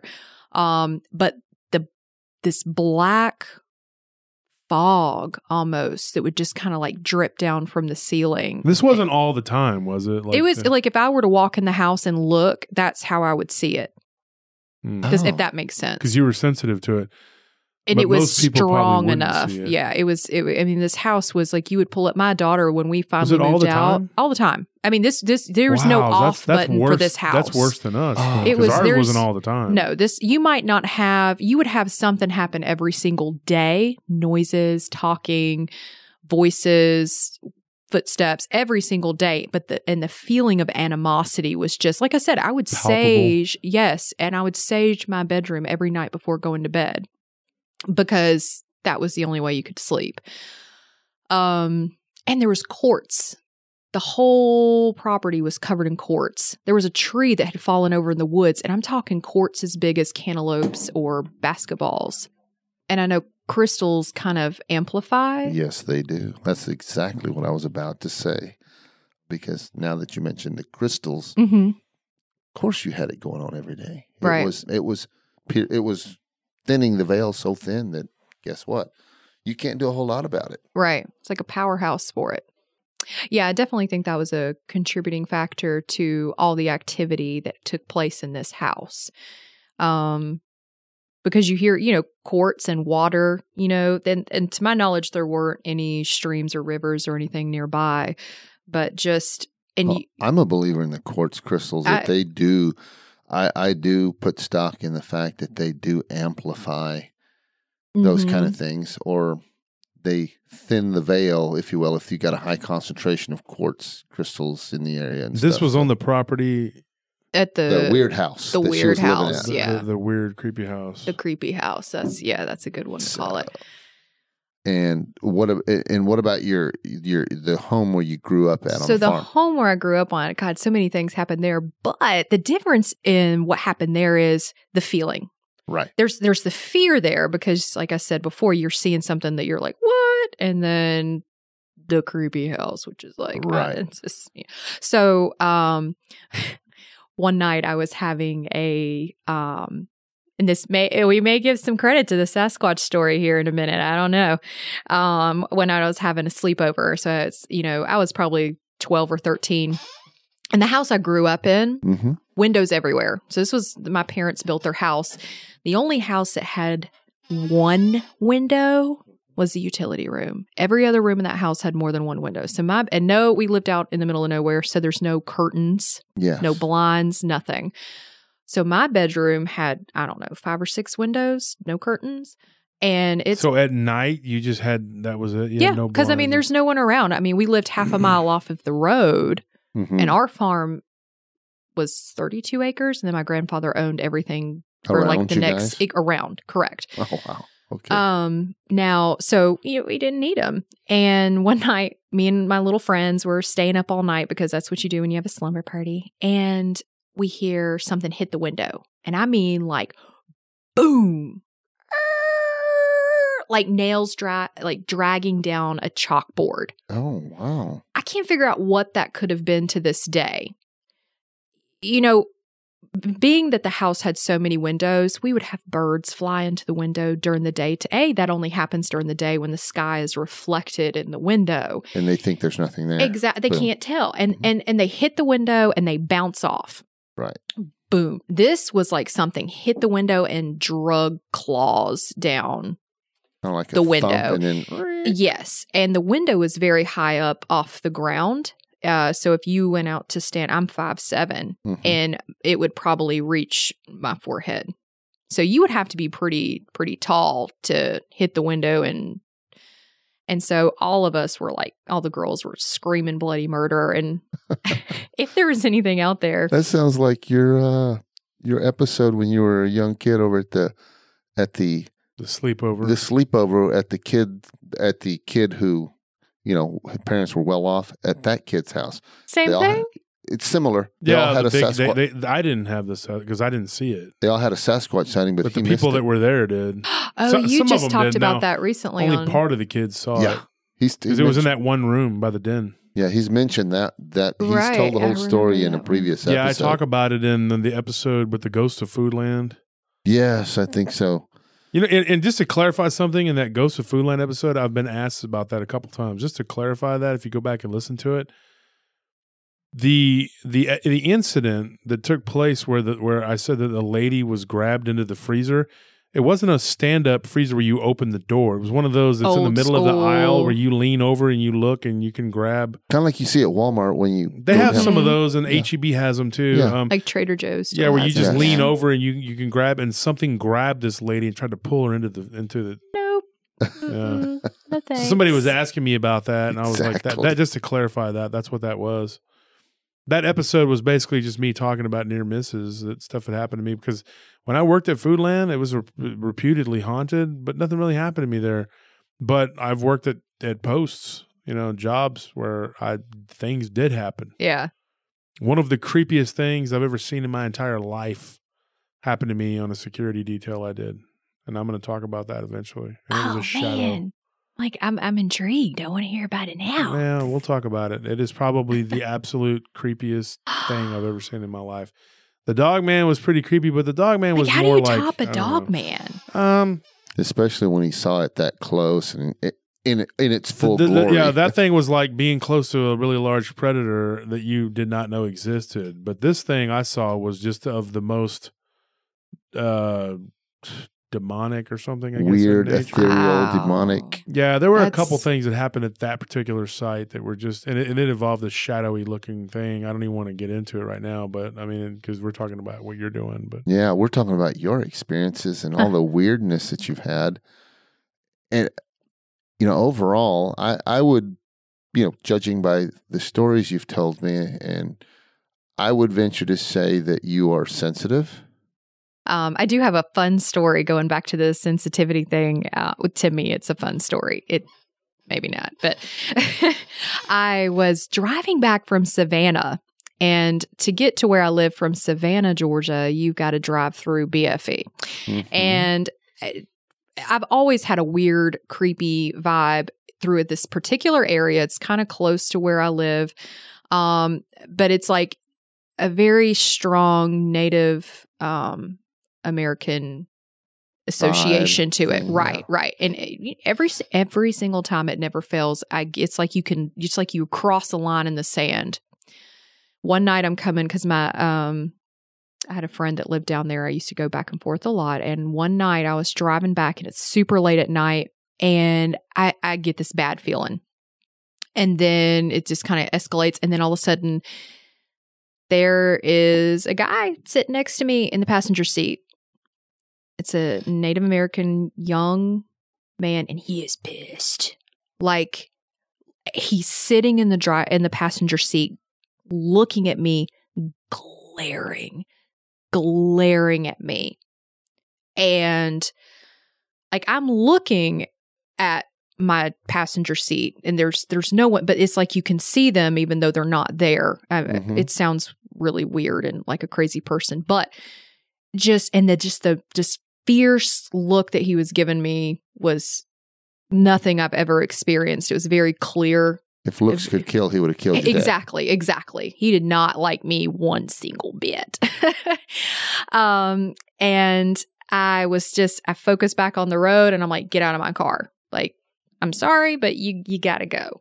And um it took a few minutes for the feeling to dissipate but i think about that every single time i drive through that area now But you still get that feeling every time you go through there. yeah the fe- he didn't have a shirt which and and his hair was cropped it was long but it was cropped short on the sides almost. Hmm um and there was something black like a paint and i don't want to say this paint on his face was exactly the way whatever because i don't want to mix up what i saw versus what i'm implanting into my memory you know Uh-huh. but something just triggers me that there was some kind of black paint on his face. Mhm. And I don't really recall much else except for just his eyes were very, very, very dark, dark, dark brown, and they were they were very angry. And you threw a paper cup out the window, and that's what triggered that. It's- yeah, yeah, that was. He's that like, was "Here's your litter back." right?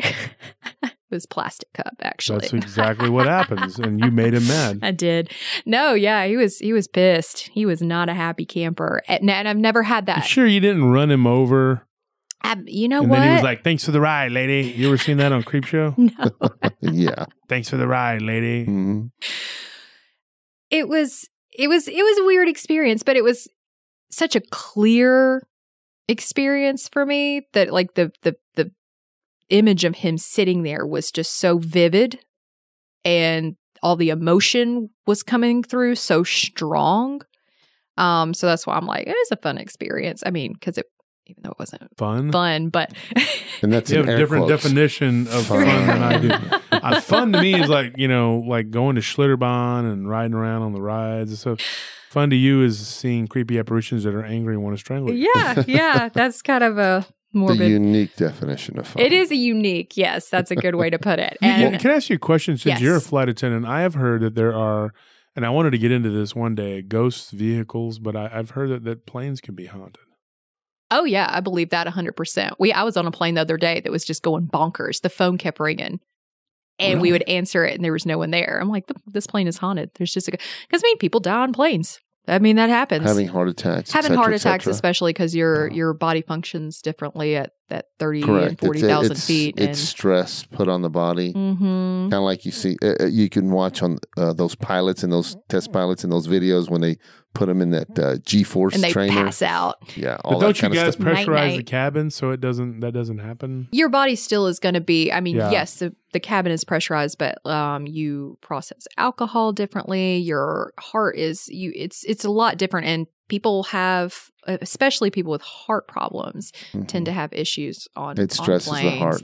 and more than especially they're sitting and then they get up to go to the bathroom or whatever Mhm. after and then they're just out you know um thankfully i've never had to deal with anything like that but it happens you know it happens especially on these you know this particular plane has been i call it the old greyhound bus Oh. because it's been around forever but there's no telling what's happened on that plane but the phone was ringing the whole trip ding Wow. ding ding ding we would answer it and there was nothing there of course it could have just been an electrical issue but Did you guys check with the pilots and everything, see if they weren't calling you guys? Oh or- no, it's not them because it would have. You know, if we answered, they would have they would have. Yeah, talked. Yeah, because it's that particular aircraft is an open system. Uh huh. So if you called the flight attendant at the front, the pilot's going to be on the line as well. Oh, like okay, it's an open. They're yeah. listening. Mhm, What is yeah. it? Mandatory that at least one of them at all times have the headphones It's on and n- everything, listening in. No, no, no, no, no. Because some systems are closed. It's just the way Mhm. that that system is on that aircraft. That Mhm. would be nerve wracking.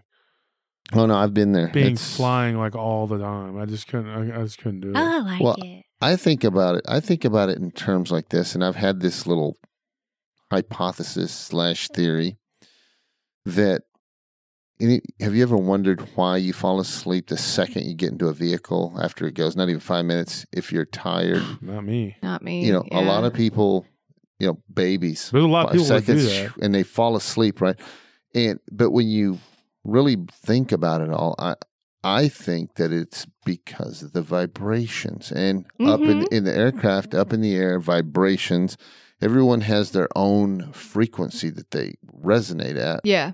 so you figure the vibrational whatever frequency it's vibrating at ups you know that could be a factor as well That's an interesting thing. because about it, cars is the same thing. You know, you start droning, sometimes the sound will make you drone, but that's also you think about it, it's a vibration. That sound is at a certain frequency. You know, things that'll make you go to sleep versus the things that will allow you to stay awake. the or- or help you. electromagnetic fields and Yeah, things like it's that. it's interesting. I always Turbulence will that. make you go to sleep.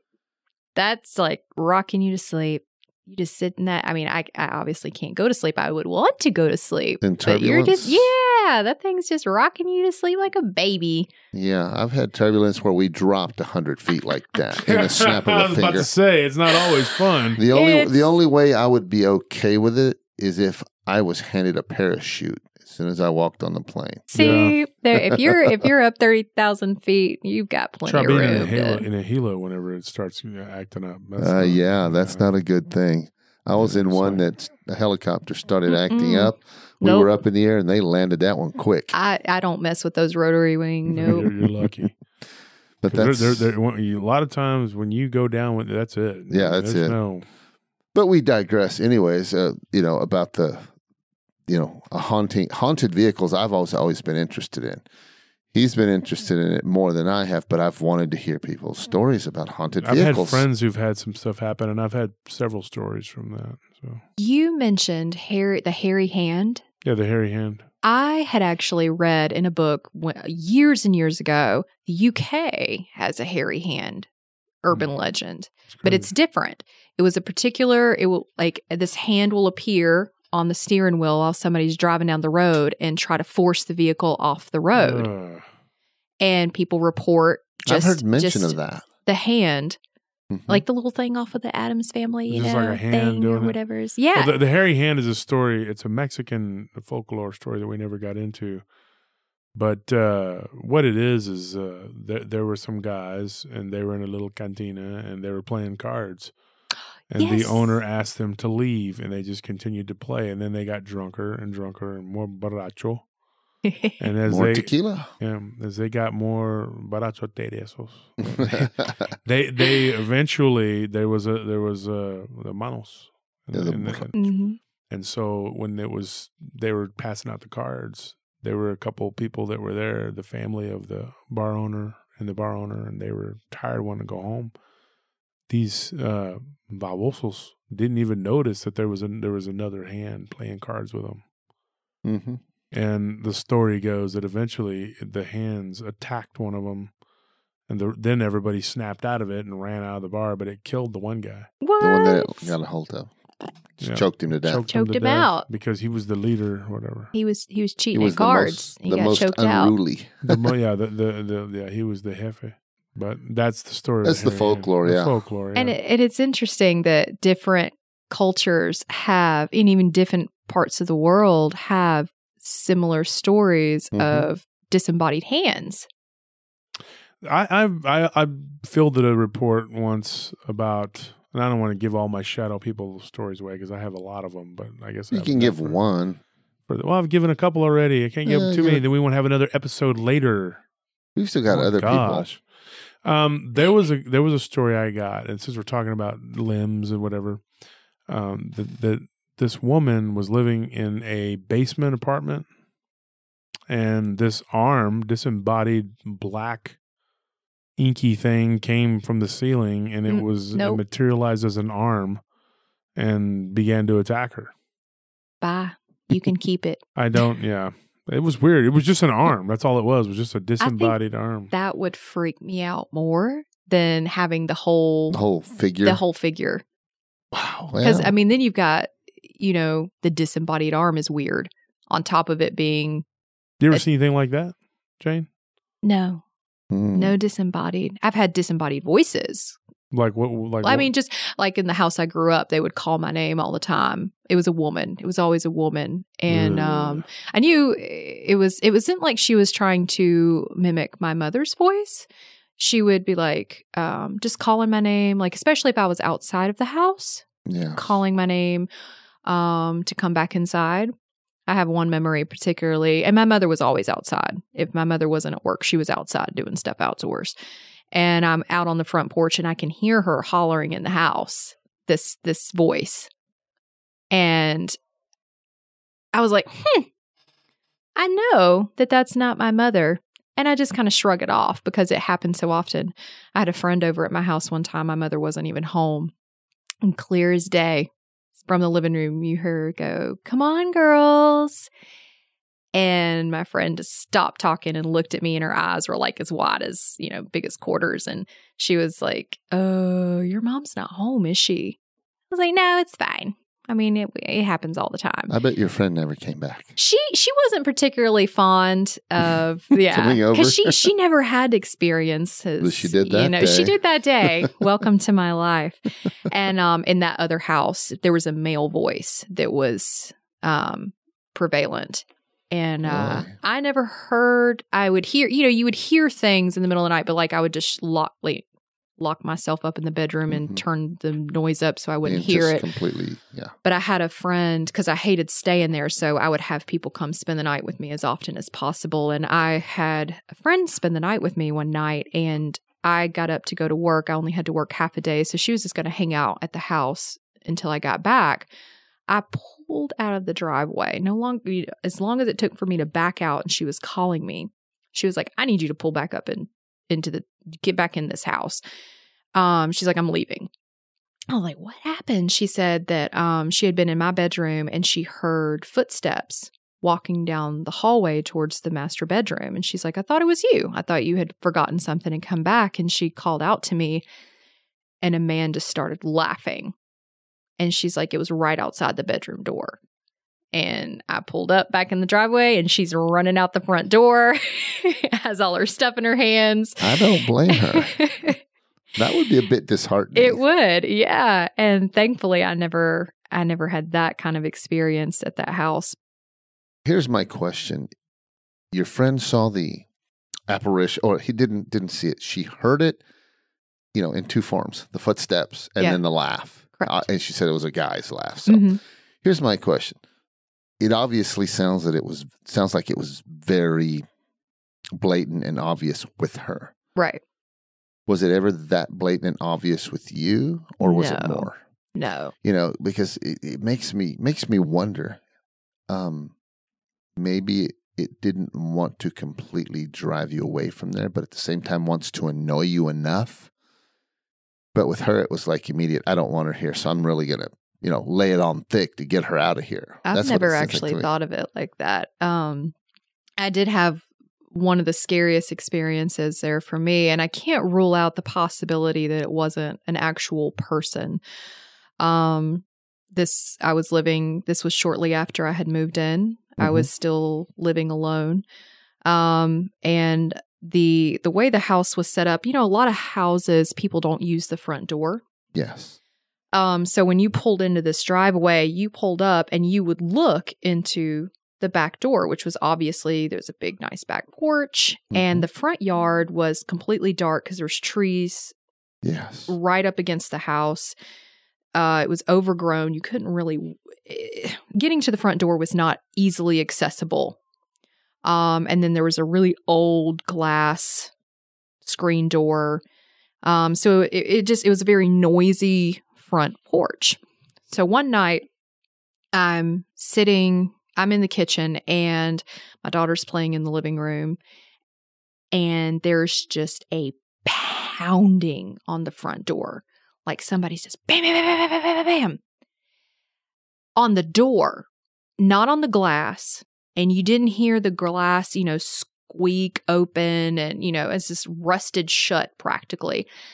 And I freak out. I like grab my daughter. I grab a knife because I'm ready to shank somebody. run back to the bedroom, which overlooked the driveway. And I'm like, who the heck is here?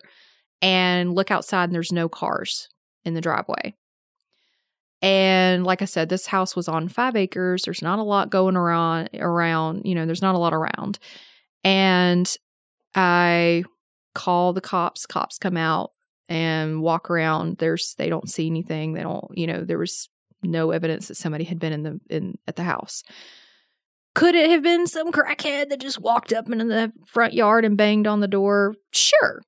Where was this at? This Same was in the creepy the creepy house. So some crackhead would just be wandering around. I mean, the and that's and that's kind of where I'm like, this is out of place. There's an also another. There's also another potential suspect. Bigfoot. The cucuy. Sasquatch. Sasquatch. Sasquatch are known to do that. He Slap houses, all that stuff. maybe he did. Maybe he just came But I mean, it's pounded on the front door. a lot of them have been known to do that. Um, s- the the dogmen will get up on your roof, So will Bigfoot. and so will the Bigfoot. But the dogmen, it seems like the dogmen do. I've it heard the more. dog man s- doing that. I've heard people say the give those stories out Mhm. a lot. Not so much the Sasquatch. The Sasquatch is Sasquatch a lot of likes slapping to houses, throw rocks at the house and Yes. stuff like that. or come up and slap a house. I, I, I've heard of them. Here, actually, a story here in Texas where they were getting up on the roof out in, in a house out in the country hmm and messing with stuff. You know, I just it was pretty much uh, like just a very common occurrence. The juveniles in particular were Yeah, very and it's unruly. usually that. It's usually the juveniles Yeah. from the reports that we've heard and everything. But they It's have just- rowdy teenagers too, Yes, is what they you're do. saying. yes, they do. Yes, they do. Yeah, I even heard of them like pulling people's sprinklers and getting the water from it and stuff like that. It was it's. Uh, Unruly teenagers. But they, uh, I guess in in some form or another, Sal is determined to insert a Bigfoot into your life. No, It's I'm not. Valor. I'm just throwing in there that it, that's a potential suspect too, because they are known to slap houses and and, Yeah. and and do stuff like that to annoy, you know, or runoff potential. What if it was Chips Ahoy? What if it was him doing it? It could have been Chips Ahoy. There's a lot of cookies involved if it was him. Chips Ahoy. I, I, so, what do you think it was, though? In your opinion, I, I honestly feel like it was the entity, Yeah. whatever was the And just you're probably just right. If you feel getting that, a lot attention. of times that's what Mhm. it is. because it was just such a loud, intrusive pounding, and then that was it. It was gone. There was Never nothing else. again? Nothing ever happened. I mean, there was another uh, instance a couple years later where the back door was some. It was like um, the house was for sale, so it had one of those key locks on the door, yeah, the big heavy ones. and the uh huh in the middle of the night, the door was just shaking, and you could hear that thing just pounding against the door. Could have been another crackhead coming up to the. But were Never in the know, country but out there, in the middle of nowhere. No, I just Well, they would be meth heads. then. meth heads. Yeah, that's that's what we have. We have. But they were wandering heads. around out in the country, like out, in the out in middle the, and that's and that's kind of where you have to be like how likely what is the likelihood of someone doing that and just coming up to a to a house when there's a subdivision half a mile down the road Yeah, that you know that could. Yeah, yeah, you're right. There could be. Yeah, that's it's highly possible. A crackhead, meth head, whatever, high, whatever. Walk down there. I mean, serious. I'm being dead Yeah, serious. They yeah. could walk down, knowing that you have a house down there, or that there's a house down there. Going down there, vandalize it, see what's there, to Mhm. try to find something to take in order to get their fix. exactly That's that's not out of the it's not possibilities. so. um but the the pounding on the door to me like you didn't hear the screen door open or shut just pounding. just Boom, boom, boom, on the boom. on the door itself yeah and uh it was pretty loud um that probably scared me the most because my daughter was playing right there in the living room and and uh And now, how long did she like? How many things happened to her?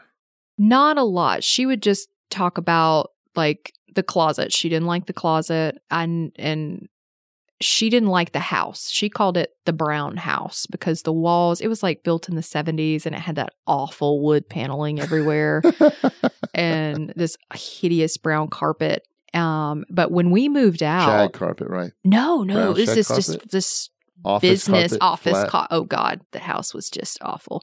Um, but when we moved out, I had actually left some stuff there, and I went back a few days later, maybe a week or so, and she wouldn't get out of the car. She was like, "Nope, I'm going to stay right here." And she was probably four or five at this point, and she wasn't going back into that house. I don't blame her. She to this day, she's like, "Tell me stories about when we lived in the brown house." She doesn't remember a lot of them. she doesn't. I mean, she was so young. Um, but she's never talked about seeing the cucuy or monsters, nothing. She's before or after that. And that kid, she sleeps, her room is pitch black at night. She's not I can't sleep any other way. really. Has I to be pitch black. I have times where uh, I think things are kind of in the closet. Oh no, I, I mean I can understand think why you would you you would have those those feelings and stuff, but I I to me all the light any I can't sleep. it's it's difficult. I'll turn the light on in my closet sometimes when I get that feeling that something's it's almost like you can feel it and almost hear it in your mind just growling at you. Mhm. I don't know what's going on in there, but um actually I think I told you a story. I had a dream one time where there was something there and it was trying to I don't remember the details of the dream, but it was it was not a nice thing and I wake up and I'm like it was just a dream. It was just a dream and then my dog is standing in the bedroom growling at the closet. And this is in the house that I live in currently. I was like. "Mm, that's not great. So You sure you don't have something attached to you? I hope not. I hope not. You know that's that's that's something you're going to have to consider, in my opinion, of course. You know, and I guess you won't truly know unless you consult with someone who's super sensitive that reads these kind of things. hmm And I almost ignorance is bliss. You know, and the house that I live in now is empty. It's just empty. Not, and I mean that in in in a vibe kind of way. Like you can tell the difference. Like if I go into a house, I can tell if there's something there. hmm And this house is just blissfully empty. There's It's got no its feng shui, huh? Yeah, yeah. There's no pressure. There's no nothing. And You just um, walk into the house. yeah, yeah. Yeah, it's great. It's great not living in a haunted house. no pressure, right? Just, just. Yeah, There you go. yeah. I, I don't blame you. Hey, nothing wrong with Who that. all lives there? Uh, just me and my daughter and my uh Significant other. significant other. my on and off again significant other. But um, I have had some things happen in the house. I brought home. I went. We went to Mexico or on a cruise and went to one of the ruins, and I was uh found a piece of pottery. Are you serious? yeah. Do you know? Do you know just at an average? Do you know how much? I mean, Teotihuacan, any of those places around there. Do you know how much has happened around there? yeah, there? I my my uh my other mother yelled at me. She was like, "Why can't you white people just leave stuff alone?" Oh, she's Um, obviously Hispanic. yes, and she and I had told her I was like, "It was so right? beautiful," I, and I was like, "You should go there." She's like, "No, I'm not going there." She's like, "Where she grew up, they had these like practically in her backyard." She's like, "You don't know." What those What's places were attached for and what happened there. I was like, I know. Lots of bloodshed. She's like, you white people. Yeah, it's funny rich- how she says you white people, but growing up in, in the Latino culture, I can tell you that they mess with magic as There's- much as white people. There's a So lot of them mess with magic. They're always messing with the bruja and, and all The that. brujeria The and stuff. brujeria. I mean, uh, you know, so for her to say white people do, well, yeah, whatever. Because I mean, well, no, she was talking about me picking up the piece of pottery and bringing it home. yeah, I'm just saying that they do it a lot. a Yeah. lot they do a lot of stuff that they you know because like i mean like i've been in central america and was in a village where there was a tree that had all these smashed cans with rocks inside of it and they were all Ooh. tied from strings onto the branches and each one of those was a curse Oh. So they're always messing with it hmm mexico uh, guatemala honduras all those countries belize they're all full of full of black magic i mean just they're always messing with stuff hmm Yeah. I mean, it's big time.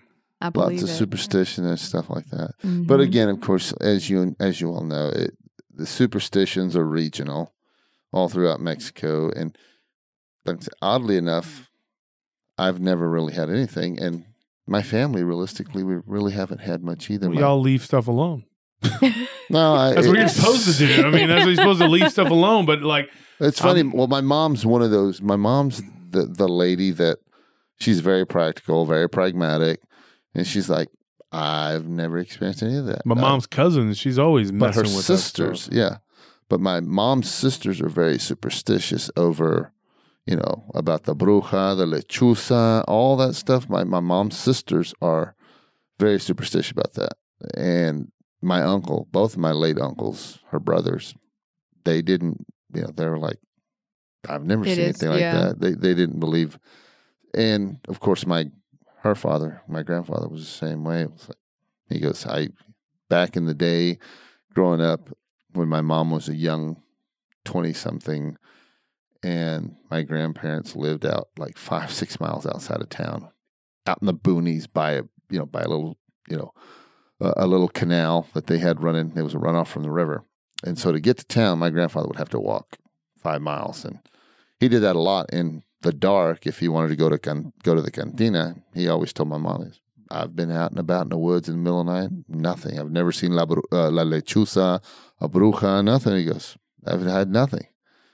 You know, so I guess I'm I'm just one of those people that it's uh, you know fortunate or unfortunate, however you want to look at it. It's just it's it's not happened to me, and if it does, I'll I'm I'll deal with it. You know, however it may come. have you ever thought about going on like a ghost hunting expedition Yes, and yes, I have. and seeing if you Yeah, seeing if I get a vibe or something. like that. Mhm. Oh yeah, yeah. You know, I one of these days we're we're gonna get together and he's gonna, you know, Wolf's gonna take me by the house if it's still there. yeah. No, it's You know? still there. It's it's it's. I just went by there uh, a couple weeks ago with, with my wife, and it Did was you show her like where it it was was at? it was for rent again. Oh, surprise! It's always up for rent. all I the time. wonder, um, does it still give off those like bad juju vibes? Um, I, I don't. I, I actually I went by there. I think. I think. You know what it was? My wife was at a doctor's appointment in South Austin, and Anthony it was me and you.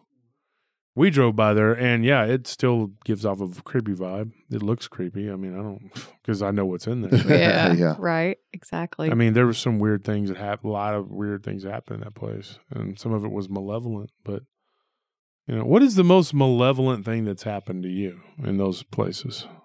Either the sheep farm or the other house. I really can't say like physically that I've ever been Attacked. attacked. Thankfully, um, the most mole, you know, I think this you have to take it with a grain of salt. But really, I used with living in the the creepy house, I used to have some pretty graphic nightmares that I've never had anywhere else. And I actually read back on some things that I had written down before I came in here. Um, and, uh, you know, I think I, I had told you before that I had that satanic ritual in my dream um, where there was a woman who was tied up for to be a sacrifice. And I can see, like, just plain as day, the, the, the pentagram and all the symbols drawn into the, you know, or painted. They were, it was all painted in white on the ground. And, um, and then I had an, you know, and there was, I got away from that. And then there was an envelope delivered to me with a heart inside. And it was, I mean, th- there was a lot more detail to it, but that's the gist of that. And then another dream I had where I was lying in bed in that room, in my bedroom in that house, drawing crosses in the air. And the air was like vibrating and shaking. And I snapped out of it and woke up from that dream. And those, those, those, th- those are not normal dreams for me. I don't have dreams like that. And so that to me was probably the most malevolent. And it's not a physical attack. It's not anything that, you know, what most people would consider. But to Mhm. me, that was probably the Very creepy. creepy. Yeah. Scared the But Jesus. out of bejeebers. Yes. That's still, you know, you. I was thinking back on what you were talking about, uh, Wolf, when we mentioned. I think couple episodes ago, you, well, a few of them back when you were talking with Scorp about the the the, the city. Mhm. What what did you call that? Was it the the, the name? City of Night. the city of night. Uh, yeah. In have you ever had anything to do with that or What is dreams that? associated with that? Um, Give us a quick explanation there, Wolf. the City of Night is like it's a place where Scorpion was going, and I don't know if he still does. I haven't. I don't. I haven't talked to him. I mean, I haven't asked him about recently. If he's returned there. Yeah, because it was just it was like he was having these dreams where he was ending up there, and then I ended up there looking Oh, for wow. him to help him get out of there. oh, wow. That's but there are living people that are there that get trapped there while they're out of their bodies, and then there are souls of the deceased. It, that's what it appeared to me. Kind of like a Now, purgatory. and, and and now let me tell you, there, there's people who are diehard Christians and Mhm. Muslims too, and different different religions. It'll be like whatever their religion is, and whatever branch of that religion is, they believe that that's what happens when you die. That's it. That's all there is to it. No. And they will not. bel if you tell them that we come back, then they think that it's it's some sort of trick or it's bullcrap. And then there's some people who just think that when you die, you go straight to heaven or hell. Do not pass go. I mean, th- th- there's a lot of closed mindedness, you know, and There and so that does not mean that I don't believe in Christ or God. right. okay? I just think that there's a lot of uh, of closed minded people who are uh, very uh, set in what they believe, and I think that that's unfortunate that they have no. Um, they don't have the ability to, to open up their mind and think of all the possibilities, out possibilities, yeah, that are out there. And so we covered that in a previous episode that, you know, there was um that's just I don't know. It's, it's just there's a lot of uh stu- the vastness of what's out there. there. It's hard to comprehend. Imagine the vastness of space and all the stars that are that are out there that we cannot even begin to think Exactly. or count. Right? And I mean, you've got string theory and the multiverse out there. I mean, these are more and more accepted by Mhm. mainstream science. And so, Well, each yeah, I mean, that's crazy. yes. But Nine just- dimensions Yes, the nine of, realms. of, of each multiverse. the nine realms. Midgard being at the Mhm. Well, center. I, I think that I think Asgard. that no, no, we- there's there's something to it. right. The number nine, nine Yeah. realms. Yeah, a nine. Yeah, of course. But Yeah. I mean, like I'm what I'm, t- I'm saying. I agree with that. I'm just saying that if you think of it as like if everything is multiverse, if you believe in that theory, I'm not saying I do, folks, because I don't really have any one way belief or whatever. But if you believe in that, and then each one of those multiverses has nine dimensions. Mhm. Now, what could be happening with the Mandela effect is maybe CERN is causing it. I don't know, hmm but things are collapsing into each other and, and are joining together. And thinning then the veil along Thinning- the way. and then there are um, the, the the scary part is that there could be um, different universes within this multiverse, as you say, and where they are their dimensions are bleeding together more than ours, and so that when they join together, you know, like like you wake up one day and what was not once reality is now reality hmm Mhm. And it's just like now it's going to be commonplace because we have now collapsed into another timeline from another multiverse and in that multiverse the veil was thin to the point where things were already you know They're crossing over. And Think of it in ramping it terms up, of. you know? uh, you ever seen that that that new Spider-Man cartoon movie that came oh, out a into while the back? spider verse See how that was? They were they were all getting mixed up in there because he was messing around with that machine. That that's kind of what I think what you're alluding to, Wolf. Something like that. yeah because- because cern and now here if you talk about cern and one day i'm going to do a show i want to do a mandela effect show but we're trying to get all the stuff together so we can make a really good show out of it yeah, and it, it'll probably be longer than an hour because it's so much so vast we pro- it'd probably be two hours easy. CERN is the Celtic god.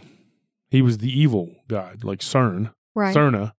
Mhm. Now, it's also a derivative of the Latin of Saturna, which the Romans they conquered the, the Gaelic tribes in, in Europe, and Mhm. so they kind of melded together. You know, so that Saturn, of course, uh, was was the bad guy.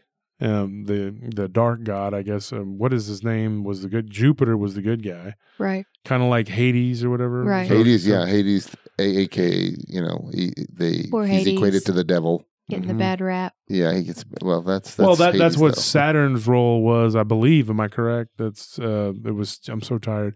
Jupiter was the was the main, and then Saturn. You know, but I think that all those, and then we're going into another rabbit hole here. I think all those gods and all that. I think those are just the Nephilim. I think those are the um the Watchers that fell.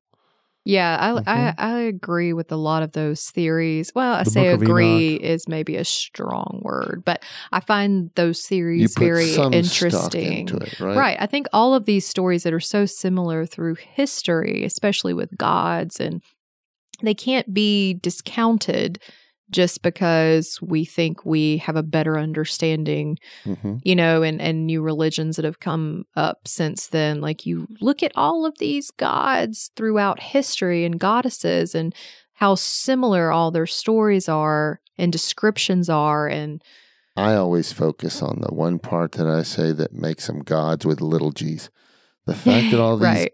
gods, little g's, had what we would consider human uh, Characteristics. Char- human Characteristics. shortcomings, human Oh. Yeah, that's characteristics. characteristics. They're jealous, they're lustful, all these other things. Okay, I'm sorry. Uh, you know, when I, envy, avarice, All all, that the stuff. different things. I ask my, you know, I, I'm constantly ask, you know, asking in my mind, you know, going over and over and over and over, like, how can you have an all powerful God be saddled with these, you know, human uh, shortcomings? And, uh, you know, so I said, so, so in that sense, they're not God's big G. They're not Mm-mm, God no. big G in any way. They're Well- little G's. They're beings of where they may come from another dimension or however they may Right. happen. Point is, is with high technology, that's how they're doing their thing. Well, That's what I CERN. It, it- the- the reason I pointed that out Yeah. is because CERN. It's funny how they use that that name. hmm You know, which was the bad guy, kind of. I mean, to, so to speak. And they're using that name as their project. You know, over there in Europe, where they're making the you know the collider and stuff. hmm all that stuff that's happening. I mean, dude, I mean, it's obviously they're they're opening something dark, something evil, and they're Stranger unleashing Things. something. Yeah, a lot like Stranger Things. yeah, I guess Stranger Things. Well, Stranger Things is based off the whole, uh, the the I guess for lack of better words, the aftermath, the things that happened, you know, with the Montauk experiment over on Montauk Island. A lot of the other stuff that they were doing, it's it's it's it's based off a lot of those stories, and, and along with stuff from CERN, you know, the the CERN experiments, uh, Wolf. That's where they got all this, you know, the story. They built the story and put it together and made it Stranger Things. That's where that comes from.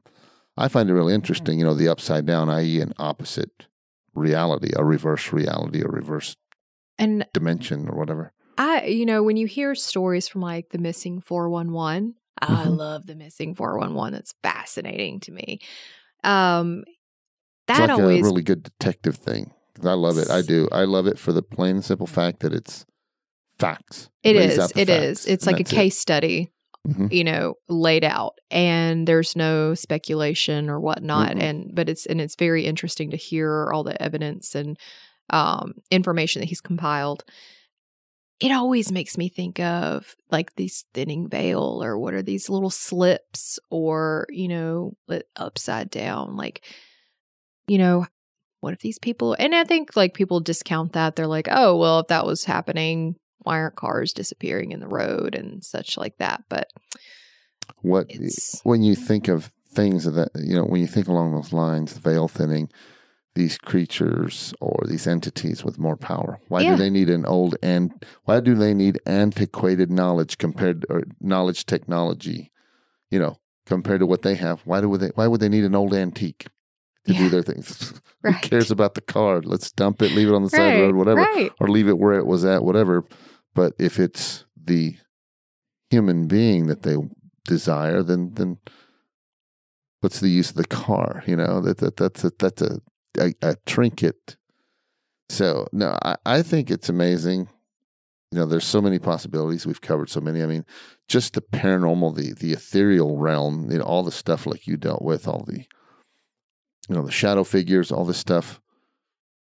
You know, it's really it, it's just so many culprits that could be doing those, you know, or having a hand in those disappearances. But a lot of times, where they're found, what they're found, you know, many people think, okay, that's that's something like portaling. Uh, you know, you take them here, you take them over here, you use with them, and you drop them back off, and they look like, you know, they they, they look like they've, you know, nothing's happened to them from that one little point.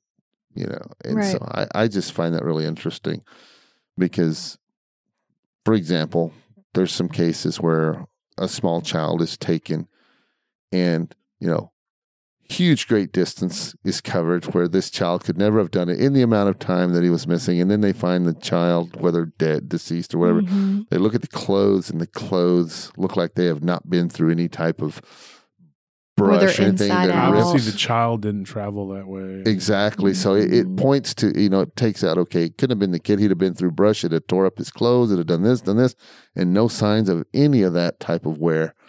So it, it it's really interesting. Many people speculate Sasquatch. Many people speculate Dogman, um, aliens, you name it. it so it, it's so many possibilities out there. It's just amazing. So what what else do you do you have for us? Um, well, one thing that I uh, wanted to say and get kind of your uh, you, all of your input is um, so one night I woke up and the my bedroom faced east, and there was this big graveyard on the property, and um, so a lot of big trees, and every morning the sun would rise up over these trees. So I wake up and I look out the window because, like I said, no blinds, and I see the horizon is lit up like it's morning. And you can tell, you know, how you feel like you've Mhm. got that kind of inner clock or whatever. And I was like, God, it doesn't feel like it should be morning yet, but whatever. Um, and I walk through because our bathroom was on the other side of the house. So I walk through the living room again, wall of windows. I can see the horizon Mhm. lit up. Go to the bathroom, come back out, and look out the window, and it's pitch black outside again. Look at the clock, and it's like three or four in the morning. But when you woke up, you were dead sure it was This there there was the horizon was lit up. It wasn't red, you know how the sunrise is often red. It was just kind of like a white, soft glow. Um, but it looked like the sunrise. And to this day, I have no idea what that could have been. Well, if we're staying within this this realm of possibility or this realm of existence, there are people that have, you know, that report UFO, you know, seeing actual craft that light up an area so bright they they they're like it's like daylight. Really? So it potentially it, that that's a potential thing that it um a potential thing could be um an alien craft giving off that much light. And I'm not talking a small one. I'm talking a big one because you said it all around you. You, you look, you- you're seeing the light coming through the windows like it's morning. So it's probably it's probably a big one flying low, but just below the trees. But it's still enough for it to, you know, make it seem you know make it seem like it's the sun coming up that it's that bright. You talk to the people in the, you know, who believe that we live in a three dimensional fractal fractal holographic universe, they could say, "Oh, that was a glitch in the matrix." Uh huh. yeah. And, and, and we've seen we we've all seen glitches in video games and and etc. on the internet, right? So if we're living in a fractal holographic universe, universe, then then you know our you know our our program here. Oops, it had a glitch, and then it gets set back in, kind of like in the movie The Matrix. right. Yeah. Yeah. So yeah, there's there's some really interesting um, explanations, and that reminds me of the stories that my aunt told, and I've not I have told my stories in a previous episode, but basically when they lived out in the boonies, you know, around the time my grand, you know, it was just my my mom's six years older than her next sister behind her, so my mom and her and my late uncle, her, her older brother, were up and out of the house by the time they were even getting to be 12, 13, and all this stuff, right? But when they lived out in the boonies, my mom and my uncle were already out of the house, married, doing their thing. You know, one of my aunts said, "Yeah, there's plenty. There was a few nights that we would be out there. Just we're out there in the boonies. There's no nobody around us for miles, and we'd be laying in bed, and then there's this big bright light comes underneath. She said we think it was my mom. They she said she my aunt's telling me that I thought it was your mom and dad, you know, coming to visit us, or or you know my brother, you know your uncle and his wife coming in to see us, and it was late at night. She goes, I didn't we didn't know what time it was because we didn't have watches, you know. It was just kind of we we went to bed by you know sundown, and we were awake at the crack of dawn with the sunrise. Right. She said, We saw the lights a few times. They come in shining in under the door. And guess what? We think, Oh, they're coming in from Texas, you know, because this was in Mexico and coming in from Texas. They come in, they go outside, you know, okay, got to get up. Let's get, get dressed, you know. Don't want to. As soon as they got dressed, when they open the door, they look out, nothing's there. But it was so bright, it looked, they thought it was a car. And she, my, my aunt said it happened a few times. So That's Could be something like that. That's interesting. You know. And when my aunt told me that story, the only thing I could think of, what if it was um, the glowing orb? There's some that have, you know, some people have reported seeing them big, some see them small. So what if it's an orb? and especially if it was like coming up under the door frame know, Yeah. in the house. Mm-hmm. Well, they lived it. You know, you got to understand. In those days, my aunt, my my grandparents. This we're, we're talking mid to late mm-hmm. fifties, maybe maybe early sixties, right? And in Mexico, rural Mexico, so we're There's talking a hut, adobe. else, Yeah. You know, so the, the the doors are not perfect or anything like that. So yeah, yeah, there's probably a crack under there that big. I Right. imagined a, a, a one inch crack, two inch crack under that door. You know, dirt floors. So, but so seeing that light just come in, the, but out there where they were at, because I remember going out there as a kid. My granddad still had goats and stuff out at that place. So as a kid, we'd go out there where that little house was. By that time, my granddad had moved the whole family into town, and you know, but we'd go out there, and I saw that that that house she was talking about. She said, "Yeah, we lived here for a while, and when you know." So it was really interesting. That is So, interesting, especially for it to have happened a few times. a few times, more than once. Mm-hmm. And uh and so that's when you're telling me your story about the looking like looking like it's morning et cetera et cetera i'm like wow that's really interesting and, and the only thing i could think of in my mind was a, an orb or there are those cases where you think about um it could be these scouting um these scout ships Mhm. or from UFOs and aliens. For my aunt, you know, seeing those things out there, maybe they were just observing and it was one of those and it lit up the place. For Looking you, I'm thinking a heck of a lot bigger. Yeah, because this was like the the horizon behind the trees was just Lit up. completely lit up, like it like the sun Like was was- coming up. Mhm. And it's not unusual. You know, I've heard about stuff like that and read reports that people, you know, reporting bright lights in the middle of the forest and they get close enough investigated, they see a big old ship out there, you know, alien ship. So it's My ti- mind would it's- be blown. Oh, definitely. Well, we've we've had people. Oh, Lance Hoyt, wasn't it? Wolf. He said Yeah, that he he, saw was UFO. traveling from. Did you did San you think it was a UFO? Over the years, I've wondered if that's what it was, but I've just never really made a definitive, you know, make you know, come to a conclusion about what it what it could have been. Um, that that's kind of the first place that your mind goes to, or that my mind goes to. Mhm. but that just that it lit up the sky in the way that it did i was kind of like who what could make such a bright light go over such a expanse um but i mean just like you mentioned like people obviously have said that it's happened i mean and So that's what you thought it was. I would say that's the closest thing that i probably would have identified it with So is the jury still out? Or are you kind Uh, of jury's still out. I would I UFO is really the only thing that I kind of explain it with, but it's Mhm. kind of for me. I'm like UFO. What? Well, you know, the, it's it's it's not unusual. it happens. Yeah, it happens, and, and there's many times that people have seen, you know, UFOs, i.e., actual ones that we're we're not talking. Well, it's you know, it's unidentified, and it is flying, and it is an object, so it's a UFO. No, no, we're talking people seeing like the actual a craft not made by man, Right. and it's very bright. You know, a lot of bright lights, et cetera, et cetera. There's pl- plenty of people that that have had those type of experiences. You know, and I've not heard of too many, but I'm sure there's those people that have had UFO encounters, sightings, and also have seen Sasquatch, etc. So, you know, anything's possible in this world. Just because we don't want to believe it or open our minds to the possibility doesn't mean that it's not possible. Okay, and what about apparitions? Um, I've not really. Besides, like the things that I've seen, like in my mind's eye, I've seen a person standing beside me, um, in the room once. Uh, but beyond that, in the shadow creatures, I haven't really seen apparitions.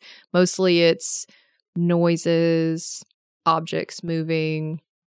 I've had my bathroom lights turn off, turn on and off in the middle of the night. that was really I blame that on a crackhead too. I was like, I was like a crackhead just like ran into my bathroom in the two seconds that my eyes were closed. Um, but never really right. seeing like a full bodied apparition. Right. The only time I ever really saw anything, it was like a pair of legs standing beside me.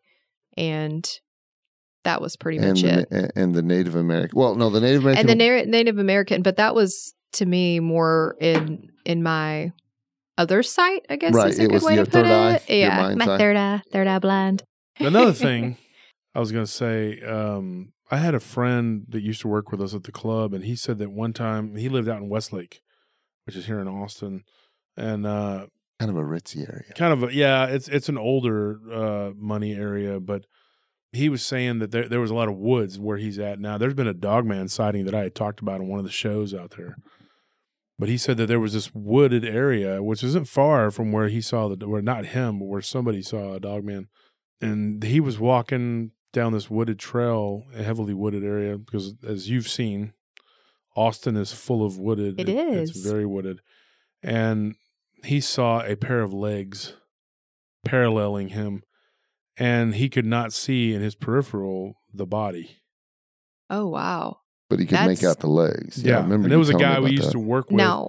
we, we- his nickname was Shakespeare. That's what we called him. But all the guys will remember him. He's he's very he- eloquent speaker. No, we call his real name was real kind of strange. fancy. Oh, fancy. So we we nicknamed him Shakespeare, and everybody called him that. So it was just weird. Like it was like, yeah. But anyway, he was telling us this story, and he was like, I was walking, and I was going from my from my house to my friend's house to a wooded trail. Uh, I guess he was carrying some video games or whatever, um, PlayStation games, and he saw this uh, this pair of legs like going alongside him, and he couldn't he could not see the body to it. Now were they like human legs? yeah, human legs. okay. Um, that's what he said. But they were like he just looked over and he saw these legs, you know, Oof. and and he couldn't see. He didn't he didn't look up to look to see what it was. He kept his head down because he was terrified. I bet. But he could tell in the peripheral that there was not a body attached to them. So that was weird, you know. Um, yeah. I would I would I would probably just bolt in the opposite direction of the legs. That probably wasn't meant. You know, there wasn't anywhere to go.